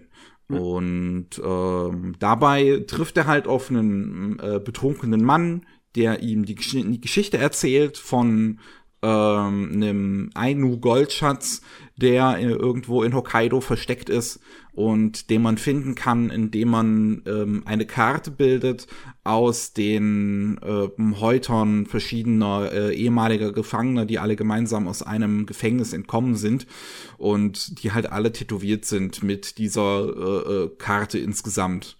Und äh, Sugimoto äh, ähm, macht sich dann gemeinsam mit Ashipa auf die Suche nach den Tätowierten, nachdem sich dann halt herausstellt, dass der äh, Mann, der Betrunkene, dem das erzählt hat, selber einer dieser Tätowierten war und ähm, er äh, bei äh, äh, beim, beim Verteidigen der Leiche, die von einem Bären angegriffen wurde, auf Ashirpa trifft, die ähm, deren Vater wohl selbst etwas mit diesem Aino Gold zu tun haben könnte. Mhm. Und dementsprechend gehen die beide gemeinsam los auf Reise und versuchen die ganzen Tätowierten zu finden, um dieses Ainu-Gold letztlich finden zu können. Das Tolle an den Anime und auch das Besondere, was es von anderen richtig abholt, ist äh, die Ainu-Kultur, die damit eingebunden ja. wird. Ja. Weil das ist eine düstere äh, Kapitel in der japanischen Geschichte, genauso wie die Ureinwohner in Amerika vielleicht nicht ex extrem genauso. Also es ist nicht so, als ob sowas wie ein Genozid stattgefunden hätte, aber im Endeffekt wurden die. Es gab schon einen schlimmen Krieg. Ich habe ein bisschen ja. nachgelesen. Also. Ja. Die wurden auch im Endeffekt verdrängt von ja. den Japanern und der japanischen Kultur. Und die, da ist. Das ist was ganz Neues. Ja. Äh, Ach, Colonialism. Ja. und es gab schon Ainu-Hauptcharaktere in Anime zum Beispiel in Prinzessin Mononoke ist der Hauptcharakter, der Prinz, ist definitiv ein Ainu. Sieht man an seinem Design und äh, wo alles herkommt und seiner Gepflogenheiten und seinen Waffen. Aber das wird da halt nicht irgendwie groß thematisiert. Ne? Hier ist es viel mehr ein Thema und man geht auch auf eine Kultur ein. Ja, es ist wirklich, es ist super gemacht. Also, ähm, der, der Mangaka arbeitet ähm, mit einem mit einem Leiter von einem Hokkaido Museum zu Aino zusammen, um die, das alles irgendwie ähm, akkurat präsentieren zu können. Und ähm, der, der äh, Leiter des Museums spricht halt auch irgendwie diese Sprache oder was man halt davon noch kennt von der Sprache. Ähm, und dementsprechend kann das auch alles so im Anime präsentiert werden, was wirklich cool ist, dass sie dann halt auch diese Aino-Sprache akkurat sprechen. Ähm, und das, das, das ist, ist es, ist es super dargestellt. Also allgemein, da sind viele kulturelle Aspekte noch drin. Ähm, ich finde auch die dritte Staffel dann super interessant, weil da geht's dann Richtung Russland. Ähm, da geht's auf diese eine Insel, die nach dem japanisch-russischen Krieg zur Hälfte Japan gehörte. Mhm. Ähm, wo dann halt noch ein bisschen russische Kultur mit reinkommt, auch noch von einem anderen Ainu-Stamm, weil es gibt ja auch drei große Stämme dann in, in, in der Region. Ähm, und das ist, das ist alles, das ist wirklich super cool gemacht und da wird super respektvoll mit umgegangen. Das ist, das ist super schön zu sehen. Ähm, so. Und ich habe einige Geschichten drüber gelesen, wie gerade insbesondere halt der Manga wirklich dafür gesorgt hat, dass auch die eine Kultur so eine Art äh, ähm, ähm, neues auch, Awakening hatte in Japan ja. so ein bisschen. Also das, das, das, das, das zum Beispiel ähm, gibt es irgendwie die Geschichte von ähm, von, von jemandem, der, der, der Schwerter anfertigt ähm, und der, der nach der, der, der selber Ainu ist und die in so einem traditionellen Ainu-Stil irgendwie anfertigt und der dann ganz, ganz viel mehr Besuche irgendwie hatte, nachdem dann Golden Kamui rauskam und ähm, äh, auch mit dem Mangaka gesprochen hat und das ist alles total toll. Also das ist eine sehr schöne Geschichte. Ja, also da ist es tiefgründig, es ist pädagogisch wertvoll, es ist kulturell relevant aber im Endeffekt, ja, die Geschichte ziehe ich mir nicht unbedingt nur deswegen rein, sondern weil dieser verdammte Anime so dermaßen schizo ist. Der springt von knallharten, brutalo Überlebenskampf, wo man meint, man ist im äh, Tarantino-Film, in den heftigen Szenen von einem Tarantino-Film, mit schrägen Super-Psycho-Gegnern hin zu absoluten albernen, dämlichen Scheiß. Und zu und, sehr vielen Peniswitzen sehr vielen Peniswitzen. Und immer wieder wird es ihm zu einem Gourmetgerät, ne? Weil ab und zu mal muss man natürlich über gutes Essen sich echauffieren und zwar so richtig, ne? Das wird dann zur Kochshow. Ich finde, also das, das hast du damals schon oft gesagt und ich finde, es ist eigentlich gar kein so großer Teil von der Serie letzten Endes. Nee, aber es kommt immer wieder vor, alle paar Episoden. Ja, oder? es kommt halt immer mal wieder vor und das war dann halt ganz nett, aber ich finde es jetzt, keine Ahnung, ich finde das jetzt keinen so besonderen Teil, den ich irgendwie herausheben würde. Ich weiß gesagt. nicht, mir ist irgendwie aufgefallen, ne? Äh, Es ist ein blutigster Überlebenskampf, wo man an den Revenant mit dem äh, Dings denkt, mit unserem kleinen Oscar-Gewinner. Ja, mit, ja. Ah, jetzt habe ich seinen Namen vergessen. ähm, ich weiß jetzt auch, was so, Jesus Jetzt Christ, DiCaprio. DiCaprio. DiCaprio, ja. Ja. Also es geht, es geht zu so ruppig wie in DiCaprios Revenant. Aber dann ist auf einmal äh, hier Kochshow angesagt. Das ist, fand ich einfach sowas und köstlich. Ja, also es, es, es, es hat wirklich eine schöne Abwechslung. Es ist, ich find's halt auch wirklich erstaunlich, auch wie hier in der Serie wieder mit Gewalt umgegangen wird. Das ist sehr ähnlich, fand ich, wie bei dem Dota-Werk, äh, bei dem Dota-Anime. Das ist einfach eine Sache, die findet statt, die passiert. Das wird nicht großartig für irgendeinen Schockfaktor oder so ausgeschlachtet. Nee, man Es gibt- ergötzt sich nicht an der Ja. Gewalt. Nee, Es, es, so es gibt halt wirklich Szenen da drin, die schon durchaus ganz schön brutal sein können. Ähm, also, also gerade in der ersten Staffel. Das ist erstaunlicherweise, ich weiß nicht, ob das eine Sache ist, die, bei der es nur mir so geht, die mich einfach besonders trifft, weil es auch bei, bei, bei Doro Hedoro mich schon echt äh, äh, irgendwie für einen kurzen Moment so, so, so, so kurz, wow. Weißt, weißt du, wo ich wirklich so drauf reagiert hatte? So als, als ähm, einem Typen von einem Bären die, die Gesichtshaut abgeschlagen wird und man dann Ah, halt dieses ja. Stück Haut so da hängen sieht. Das ist einfach so. Ah!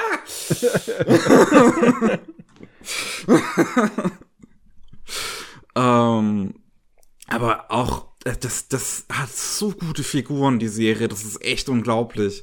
Was, was für eine, Stru was für ein Netz an Figuren diese Serie aufbaut, ist so, das ist so gut gestrickt. Das sind so viele verschiedene Figuren, die alle verschiedene äh, äh, Pläne haben, verschiedene Ziele haben, ähm, aber irgendwie kommt in jedem diese diese Pläne dieses Gold auch wieder drin vor oder oder Ash- Ashirpas Vater, nachdem die dann in der zweiten Staffel suchen gehen und das ist so das ist, das ist wirklich das ist so grandios vernetzt und wie Ja. diese ganzen Background Stories noch ähm, zusammen äh, äh, zusammenführen und gerade in der dritten Staffel kommt so ein guter Twist noch mal hinzu. Und man muss sagen, die Serie hat massenweise gute Bösewichte. Hui. Oh, ja, aber, aber gerade insbesondere Zoromi, finde ich, ist ein grandioser Bösewicht. der ist so, also bei, der ist halt besonders gefährlich, weil der hat einfach alle Punkte in Social Skills gesteckt, so beim Leveln. Und der, der, der, der weiß halt, wie er Männer für sich gewinnt. Der, der Tsurumi, das ist ja ein Oberleutnant von der siebten Division von diesem japanisch-russischen Krieg. Und der hat jetzt halt viele Männer für sich gewonnen, um die halt auch nach diesem Gold suchen. Und das, das schafft er immer wieder, besonders talentierte Menschen für sich zu gewinnen, die, die, die auch, die auch besonders weird sind, indem er halt denen zuspricht indem er wirklich die, die unterstützt in deren Vorhaben. Gerade so jemanden wie Edogai am Anfang der zweiten Staffel, der Menschen ausstopft. Ja, also, also so, so, so ein Serienkiller, ne? So Ja. ein Superpsycho. Genau, so ein Superpsycho, der halt Menschen tötet, die ausstopft und dann mit diesen ausgestopften Menschen auch noch redet. Und der, der, der von allen anderen Figuren in der Serie halt als super weird und abartig betrachtet wird. Aber Tsurumi geht halt hin und, und, und unterstützt den einfach so. So, so, der, der heißt es gut, was der macht. Und der, der in, ist da wirklich investiert in, in, in Edogais Vorhaben. Und deswegen kann der Leute so gut für sich gewinnen. Und das ist echt erstaunlich, wenn man das immer wieder irgendwie in, in, in der Serie sieht und auch in diesen Hintergrundgeschichten. Es gibt ja, glaube ich, in der zweiten Staffel gibt's diese eine Episode, ähm, die Hintergrundgeschichte von, von Genshiro, ähm, die eine komplette Episode ist, wo man dann am Ende sieht, wie, wie äh, Tsum- Tsurumi äh, Genshiro dann letzten Endes für sich gewinnen konnte. Das ist so gut gemacht. Mhm. Das ist wirklich, das ist ein super, das ist ein erstaunlich gefährlicher Bösewicht. Allein auch dadurch, dass, dass, dass man im Prinzip unser Protagonist ja auch nicht die ganze Zeit gegen ihn arbeitet. In der dritten Staffel arbeitet er ja tatsächlich mit ihm. oh man, der, der Kerl könnte einen Kult aufmachen, ja, so einen bösartigen Todeskult. Und im Endeffekt, ja, äh, was er leitet, seine Soldaten sind ja relativ ähnlich zu, zu so einem Kult. Sehr ja, fertig. das stimmt. Sehr querlich. Ja, also ist das denn mit den drei Seasons abgeschlossen oder nee, das noch nee. weiter? Ähm, das ist auch mit der dritten Staffel noch bei weitem nicht abgeschlossen. Oh, ähm, der Manga ist auch noch am Laufen, oh Gott. Oh ja, Gott. ja. Okay, ich muss sagen, ich habe mir jetzt gerade auch so ein paar Manga-Panel und Anime-Screens angeguckt und so. Holy fuck, ich liebe einfach die Character Designs und den Zeichenstil. Mm. ja, ja, also der Manga ist äh, auch wirklich großartig gezeichnet und gemacht. Das ist, ähm, der ist tatsächlich Damn. komplett digital gezeichnet. Mhm. Ähm, also keinerlei, keinerlei Papier und Stift und so. Ähm, und es ist wirklich gut umgesetzt. Und ich finde auch der Anime an sich ähm, ist, ist, ist gut umgesetzt. Man hat sich halt am Anfang damals, als die erste Staffel lief, war halt so der große Joke, dieser CGI-Bär, der halt einfach viel zu realistisch für die Serie aussieht. Ah, also, ähm, die, ah, zu dem habe ich, glaube ich, auch Memes gesehen. Ja. Die, die, erste Staffel hat echt technische Probleme. Nicht ja. in der 2D-Animation. Die ist auch in der ersten ja. Staffel schon ausgereift und gut. Und Charakterdesigns und alles in der Hintergründen und 3D-Zeugs ist in der ersten Staffel einige Sachen drin, die sind total genau, jank. Genau. Man, man merkt es auch, finde ich, ganz gut an dem, an dem ersten Ending, weil das ist so 0815. Das ist einfach nur, wie das Bild die ganze Zeit über, über äh, quasi die Character Designs fadet. Und da merkt man, okay, die hatten wahrscheinlich einfach keine Zeit, um ein Ending zu machen. Ah, okay. Ich muss sagen, diese Manga-Cover, ich habe allein durch die Bock drauf, weil die optisch so geil aussehen. Also, äh, das, ist, das Ding lohnt sich echt. Das ist, es ist äh, so ernst und brutal und kann manchmal wirklich schöne Geschichten erzählen. Manchmal aber auch einfach su super witzige. Äh, also, das, das, das sind tatsächlich, das ist tatsächlich ein Anime, wo ich über die meisten Penis-Joke lachen, lachen kann. Das ist mal eine Ansage. ja, also, es ist, das, das, das ist, das, das, das hat halt einfach diesen, diesen Stilmix aus, aus den Yakuza-Spielen. Ich glaube, deswegen kann ich damit so gut, so mit dem Anime auch so gut. Ja. ja. Weil, weil ich okay. die ganze Zeit an Yakuza dabei denken muss. Das ist, das hat genau die gleiche Art von Ernsthaftigkeit, von einem, von einem wirklich komplexen äh, Charakterstrukturen äh, und Charakternetz, aber auch genauso ähm, einfach super Banane-Szenen, die so dumm sind, dass sie wieder witzig sind. Weißt du, ähm, äh, Manga und Anime für Erwachsene, so Szenengeräte oder Gekigas, wie sie auch damals genannt haben, die waren sehr lange in so einem Trott hängen geblieben. Und zwar in diesem 70er Jahre Exploitation-mäßigen Trott, mhm. ne, wo du halt super Macho-Charaktere hast mit ganz äh, düsteren Stories und Charakterentwicklung und Frauen waren halt meistens Objekte oder femme fatale, ne? Ja. Und irgendwie, ich finde, dass Golden Kamuy die Sorte von Erwachsenmanga ist, der so eine Revolution sein könnte. Ne? Der moderne Szenen- und Geckiger, der moderne Erwachsenenmanga. Und wenn das der, der, das, äh, die, wie soll ich sagen, die Inkarnation des modernen Erwachsenenmanga ist, dann wäre ich sehr froh drum. Weil das ist, ist geil. Ja. Es ist, es ist auch wirklich, ähm, es hat diese, diese, diese Exploitation-Probleme auch so gar nicht. Ich finde halt auch immer schön, dass Ashepa, die ist zwar ein junges Kind, ähm, ein junges Mädel, aber auch die wird von den meisten Figuren halt eigentlich dann ähm, im Laufe der Story respektiert. Also es gibt natürlich viele Bösewichte, die dann einfach so, mein Haar, kleines Kind, was willst du mir anhaben? Und dann kommt halt Asheba und holt ihre Giftpfeile raus. So. und oder, oder ihre Fallen und sowas. Und das, ja. und das ist halt, ähm, also gerade mag ich, dass Sugimoto von Anfang an ihr großen Respekt gegenüber zeigt und die sehr ebenwürdige Figuren sind, die sich ja. so auf Augenhöhe begegnen. Jetzt nicht, jetzt nicht im physischen Sinne, aber im mentalen Sinne. Ja. ähm, ich muss nur leider sagen, ähm, die dritte Staffel hast du ja, hast, hast du die schon mal angefangen, Matze, überhaupt? Nein, nein, nein. Ich bin okay. in der zweiten Staffel irgendwie, zweite Hälfte von der zweiten Staffel. Du hast nicht mal das Ende der zweiten Staffel gesehen? Weil das ist wirklich gut. Leben ist dazwischen gekommen. Ich das ist wirklich gut. Ich werde es nachholen. Ähm, also, also gerade das, das Finale der zweiten Staffel ist so fucking gut. Das ist, das, das ist für mich auch der Höhepunkt der Serie gewesen. Ich Oh, finde, bei oh, Staffel okay. 3 verliert sich leider noch mal ein bisschen. Es wird nicht schlecht, es wird aber leider ein bisschen schlecht her. Okay. Ähm, es, es, es, es hat zwar diesen super interessanten Aspekt so von wegen so, wir gehen jetzt nach Russland und es kommt auch russische Kultur mit rein und es gibt viele Figuren, die jetzt auch Russisch sprechen und es gibt halt so diese Sprachbarriere, sp ähm, spielt in vielen Geschichten da auch eine Rolle. Das Problem ist, dass die da halt, dass die äh, Geschichte viel episodischer wird auf einmal in der dritten Staffel.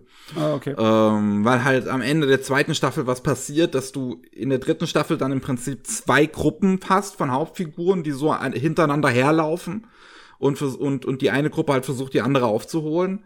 Ähm, und dann halt dadurch immer wieder nur episodische kurze Geschichten erzählt werden, wie sie jetzt gerade irgendwas auf dieser Insel begegnen und äh, da eine, eine kurze Geschichte erleben, bis sie dann halt, und das ist dann halt auch wieder total geil, dann halt natürlich in den letzten Folgen aufeinandertreffen von der dritten Staffel. Und das ist dann wieder mega geil. Aber alles davor ist leider sehr langsam. Ah, okay. Ja, aber trotzdem, das Ja. ist jetzt mal eine Gelegenheit, wieder anzufangen, weil die Super Monster Season des Winters ist vorbei. Und ich werde wahrscheinlich nicht so viel Anime mehr wöchentlich koch, äh, gucken in dieser Saison. Anime wöchentlich kochen ist aber auch interessant. Ja, ich muss mir ein Rezept raussuchen. Ne? Kommt darauf an, wie viel Salz ich brauche. Mal gucken. Diese neue Saison habe ich noch nicht angefangen. Vielleicht brauche ich viel. Und was ich auch sagen muss, dass die Serie hat einige fantastische Openings und Endings. Die erste Staffel halt einfach ähm, äh, von von von Man with a Mission mi- with a Mission und einfach es gibt keinen schlechten Man with a Mission Song. Gibt Nee. es nicht. Das, Das ist- absolut super. Aber Also, ehrlich gesagt, ich finde das, find das Ende sogar noch ein Hauch besser. Ja, das Ende von der ersten Staffel ist auch, oh, das ist so ein guter Song. Aber für mich, ganz ehrlich, gewinnt das Ending der zweiten Staffel. Okay. Ähm, das ist von einer ähm, Indie-Punk-Band äh, in Japan namens Eastern Youth, die auch sonst in Anime noch nie vorgekommen sind, aber die es schon seit den 80ern gibt. Und äh, das ist so, das ist einfach so ein geiler Song. Das ist wirklich die ganze Zeit so, so, so, du merkst richtig die Gefühle bei dem Sänger. Äh, einfach, weil der schreit im Prinzip die ganze Zeit, aber jetzt nicht in so einem Metal-Sinne, sondern einfach wirklich kräftiger, lauter Gesang. Und was ich in dem, in dem Ending halt auch so geil finde, ist, ähm, dass die Drums im Hintergrund mit dem Visuellen synchronisiert werden. Das ist, der Ashirpa hält ja in dem En- Ending so ihre Hand hoch und dann so auf, auf Sugimotos Brust und ihre Hand leuchtet dabei immer wieder so blau auf. Und jedes Mal, wenn halt so die Drums aufschlagen, kommt auch dieses Aufleuchten von den Händen und das ist so geil. Ja, also die Serie ist schon ein Leckerbissen in vielerlei Hinsicht. Ja. Ihr habt mich auf jeden Fall angefixt. Ich habe jetzt Bock drauf bekommen. Ja, ich auch wieder. Es ist eine Weile her, dass ich das Ding geguckt habe. Jetzt, es wird mal wieder Zeit reinzuspringen. Ich glaube, MJ, ich, ich glaube, die würde dir auch sehr gefallen. Das hat, die, die Serie hat definitiv deinen Humor, da bin ich mir sehr sicher. Okay. Ja, ist ein Weil schönes gegen Ding. einen guten Penis-Joke habe ich auch nichts einzuwenden. Jobless Reincarnation, take some fucking notes. Aber echt. Aber okay. echt. Ah, Ein bisschen unfair vielleicht, weil der Jobless ist älter. Aber scheiß drauf, er hätte jetzt der vorher Notizen machen sollen. Hol dir die scheiß Zeitmaschine, mein guter Mann. Ja, echt mal. Ich meine, ich mein, in der Anime-Adaption hätten sie ja, Ja, trotzdem da, da, okay, dafür gibt's, was anpassen. dafür gibt's keine Entschuldigung. Jawohl. Man hätte halt echt was ändern können. So, das ist auch so Sachen, die ich nicht raffe. Das ist auch nach wie vor, nach wie vor etwas, wo ich halt echt nicht so weiß, so bei, bei Sword Art Online gab's ja äh, in Alicization ähm, auch einige sehr problematische Szenen. Ja, Ähm, dämlich. Unsinn. und der Autor hat halt vor der Anime zur Alicization selbst gesagt, ich, früher habe ich in Sword Art Online einiges geschrieben, worauf ich heute nicht mehr so stolz bin. Und der Alicization Arc, der ist noch so vor den 2010ern geschrieben worden. Also Sword Art Online ist mittlerweile wirklich schon um einiges alt. die Light Novel, ja, ja. Ja, ähm, und ähm, ähm, das, das, das, das hat er noch geschrieben, bevor es überhaupt zur offiziellen Light Novel halt geworden ist, als es nur im Internet das Ding gab, den Alicization Arc. Ähm, und ich verstehe dann halt nicht, weil ich glaube, der wird beim Anime schon ganz gut mit einbezogen tatsächlich. Ähm, dass er dann halt nicht hingegangen ist und gesagt hat, hier, das sind Szenen, auf die bin ich heute nicht mehr so stolz, können wir die vielleicht nicht ändern. Und, und aber nee, es wird halt einfach, es wird schlimmer. Ja, besonders Oh Mann. die Szene finde ich, dass sie in dem Anime echt beschissen umgesetzt haben. Es ist wie eine schonen Episode in die Länge gezogen, einfach nur um halt so ein bisschen zwanghaft und stümperhaft versucht, Horror- und Thriller-mäßige Atmosphäre zu erzeugen. Mm. Aber es funktioniert einfach nicht. Es ist einfach nur anstrengend und unangenehm. Ich frage mich echt, wie halt die aktuellen Novels so geschrieben sind, ob der tatsächlich was gelernt hat, der Typ, oder ob es halt wirklich immer noch dieses Effekthascherei ist. Ah, gute Frage, gute Frage. Nichts gelesen von ihm, deswegen weiß ich es nicht.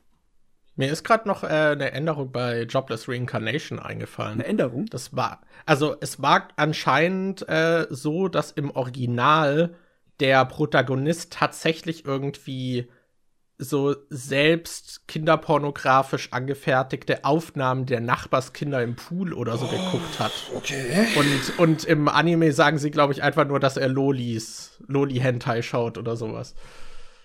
Das ist Sympathischer Ja, Mann. Sympathischer Mann. ja, scheint einfach noch problematischer zu sein. So, ich, vielleicht will ich gar nicht wissen, was sie noch so entschärft haben. Also, ich meine, du, wenn du ihm ein- einfach nur sagst, er ist der Abschaum der Menschheit, dann reicht es doch. Ich meine, du musst uns nicht mit dem Schlaghammer, mit dem Vorschlaghammer davon überzeugen, ja? Äh, Oh Mann, ey. Bei Jobless Reincarnation, es tut mir jetzt leid, dass wir nochmal auf das Thema kommen, ehrlich gesagt. ich dachte, wir Aber- hören mit was Schönem auf und dann wird wir wieder bei Jobless. Der Kreis ist geschlossen. Das, ich finde, das größte Problem ist halt dran, es, ist, es spricht da nichts dagegen, deine Hauptfigur äh, auch zu einem Arschloch zu machen. Ich meine, Ja. Akudama Drive, richtig gutes Beispiel dafür, wie alle deine Hauptfiguren Arschlöcher sein können, aber die Serie trotzdem großartig. Weil es so richtig geile Arschlöcher sind. Ähm, und, der, und wie- gesagt, dagegen spricht da nichts. Bei, bei Mushoku Tensei ist aber halt das Problem, dass gleichzeitig der Protagonist die Augen des Zuschauers sind. Also, dass, dass, dass, dass die, er, er ist ja neu geboren in dieser Welt und Ja. als Zuschauer kennen wir diese Welt natürlich auch noch nicht. Das heißt, wie wir die Welt erleben, ist halt aus seinen Augen und das halt da da da da- das es, es, es, es, es fehlt halt diese Kritik einfach an dieser Hauptfigur, dass halt irgendwie klar Ja. gemacht wird, ja, der ist scheiße. Ja, der, echt, Mushoku Tensei leidet daran, dass es ein Isekai ist. Das stimmt. Krass, ey. Das ist auch meine Revelation hier. Es leidet an seinem Protagonisten. Okay, ja, an beidem. Ach, Mann. Oh ja. Ich, wei ich weiß nicht, Matze, wir, du meintest ja doch, wir könnten noch über Jujutsu Kaisen sprechen. Mm, So, Sollen wir das? vielleicht- Ich weiß nicht. Ich, ich, ich fühle mich gerade so richtig schön angenehm ausgepowert. Okay, okay. Okay, ich, ich dachte, vielleicht wäre das ein versöhnlicher Abschluss. Ich meine, okay. bei Jujutsu Kaisen wird wahrscheinlich aus meinem Mund sowieso nur Lobeshymnen auf die Animation und Zeichnungen kommen, weil alles andere ist mir fast schon egal. Ich meine, das ist inhaltlich ein guter Anime, aber die Optik ist so überwältigend gut, dass ich eigentlich nicht an nichts anderes denken kann. Okay. Also ja, also visuell macht er auf jeden Fall Spaß. Also, äh, also ich, ich äh, gratuliere auch allen, die äh, diese Adaption bekommen haben, die Fans des Mangas sind und sich jetzt an dieser TV-Produktion satt sehen können. ja, da kannst du dich laben dran. Das, ja. Aber okay, also ich muss da auch nicht. Ich habe mich schon ausgepowert zu Jujutsu Kaisen. Ich, Hast du schon drüber geredet in dem Podcast? ja, ich habe schon drüber geredet. Ich, ich war nicht so begeistert. Äh, funktioniert auf vielen Ebenen für mich nicht so gut. Okay. Ich muss aber sagen, die letzten Episoden waren sehr versöhnlich. Mit denen hatte ich auf jeden Fall Spaß. Davor habe ich mich teilweise echt durchgequält. So, man hatte halt echt diese. Visuell ist er halt geil. So, da- das, das hat mich äh, beibehalten, aber ja, so thematisch, inhaltlich hat, hat es äh, mich oft sehr verloren, hat vieles nicht gezündet. Das ist halt Aber immer so, weißt du, das ist so dieses Level, Entschuldigung, ähm, aber das, das, das ist manchmal, ich bin jetzt, ich mag ja zum Beispiel auch ähm, hier, was der Regisseur vorher gemacht hat, äh, ähm, äh, Go- äh, äh, God of High School, genau, God of High School. Äh, sehr gerne. Und da ist, da geht's mir auch so. Also ich habe jetzt Jujutsu Kaisen noch nicht gesehen. Ich warte halt drauf, dass die deutsche Synchro fertig ist, weil ich habe gehört, die soll ganz gut sein. Ähm, und da will ich mir dann anschauen. Ich bin halt auch sehr gespannt drauf, weil ich mag halt einfach den Stil des Regisseurs sehr, sehr gerne. Ähm, und wie gesagt, äh, God of High School fand ich schon fantastisch optisch. Und ich weiß, dass den halt viele nicht mögen, auch gerade weil er halt irgendwie inhaltlich wohl super gerusht sein soll. Und ganz, ich verstehe total, dass der inhaltlich auch nicht unbedingt interessant ist. Aber der ist halt gerade so inhaltlich nicht schlecht genug dass ich mir einfach nur denke, ey, das sieht so geil aus, ich kann dem Ding nichts Böses sein. So bei Mushoku Tensei hingegen ist es halt inhaltlich so schlecht, dass auch die Animationen das nicht retten können. Ui, okay. naja, da hat man andere Eindrücke. Das Einzige, was ich zu äh, Dings sagen will, zu Jujutsu Kaisen, es leidet auch am verdammten Wintersyndrom. Es hört einfach auf mit einer kleinen Nebengeschichte. Ich meine, nicht, dass es rein, nicht reinpasst in die Story, aber irgendwie, ne, der richtige Bums, der Höhepunkt kam vorher und am Ende ist wieder ein kleiner Futz und dann ist es auf einmal vorbei. Du musst auch nachgucken, ja. dass es die letzte Episode war. Ich musste aber sagen, also die letzten Episoden, da, da war ich, war ich dabei. Also da hatte ich Spaß mit. Da fand ich, wurden auch ein paar Dinge endlich mal charakterisiert, die mir davor sehr gefehlt haben und so. Du, ja, äh, und gerade die Kämpfe machen halt einfach Spaß. Ich finde die so. Episoden sehr gut. Ich habe nur äh, ein kleines bisschen zu gemeckern an der über, ja, übergreifenden Struktur, ne? Dass du halt mhm. dann jetzt sagst, dort ist dein Ende und jetzt musst du warten auf den, äh, auf wie es weitergeht und dann bin ich irgendwie so, so, ja, okay, das ist nicht so zufriedenstellend. Aber doch, äh, nee, das ist ein super schonendes Gerät. Ja. Ja, also ich bin ja auch äh, in der Minderheit. Also, das ist ja so ein richtiges Hype-Ding. So, aber es hat mich tatsächlich dazu bewegt, dass ich äh, dann stattdessen noch äh, Demon Slayer mal angefangen habe. Der, der, hat mir dann doch besser gefallen. Demon Slayer ist auch sehr gut. Noch ein Hype schonen. der auch visuell wieder ziemlich geil ist. Ja, ja, auch ein Leckerbissen. Ja. Ja. Hm. So, gut. Ich denke mal, wir sind fertig für heute, ne? Haben wir es geschafft? Boy. Yes. Also, äh, vielen Dank, MJ, dass du dabei warst. Gerne, gerne. Ja, immer, immer wieder schön mit dir zu reden. Also gerade, also das, die, der Musiko Tensei Talk heute, ganz ehrlich, ich glaube, das war einer der besten Talks, so, die wir in den letzten paar Podcasts einfach hatten, so, so, so generell. Ich fand das oh. super. Also man kann dem Anime lassen, dass er interessant ist. ne? man, man, kann auf jeden ja. Fall drüber reden. ich, ich bin echt gespannt, was ihr zu Wonder Egg sagen werdet, aber ja. Ja, schauen wir mal. Aber es ja. war mir eine Freude. Ja. Ich, ich, warte noch auf Juni, aber dann, dann, dann werde ich es mir auf jeden Fall sofort angucken. ähm, gut, äh, wenn ihr da draußen mehr äh, von uns hören wollt, wir machen zum einen jeden Montag die Rolling Sushi Anime News, wo wir über die aktuellen News aus der Anime-Szene sprechen. Wir haben auch ähm, letzten Freitag ähm, ein Special gemacht, wo wir eine kurze Preview auf den äh, auf die neue Saison gegeben haben, alles vorgestellt haben, was wo läuft, was sind Highlights, was sollte man sich angucken. Ähm, ansonsten kann man uns hin und wieder mal hören bei normalen Rolling Sushi, wo wir über News aus Japan reden, rund um Wirtschaft, Politik, Gesellschaft und sowas.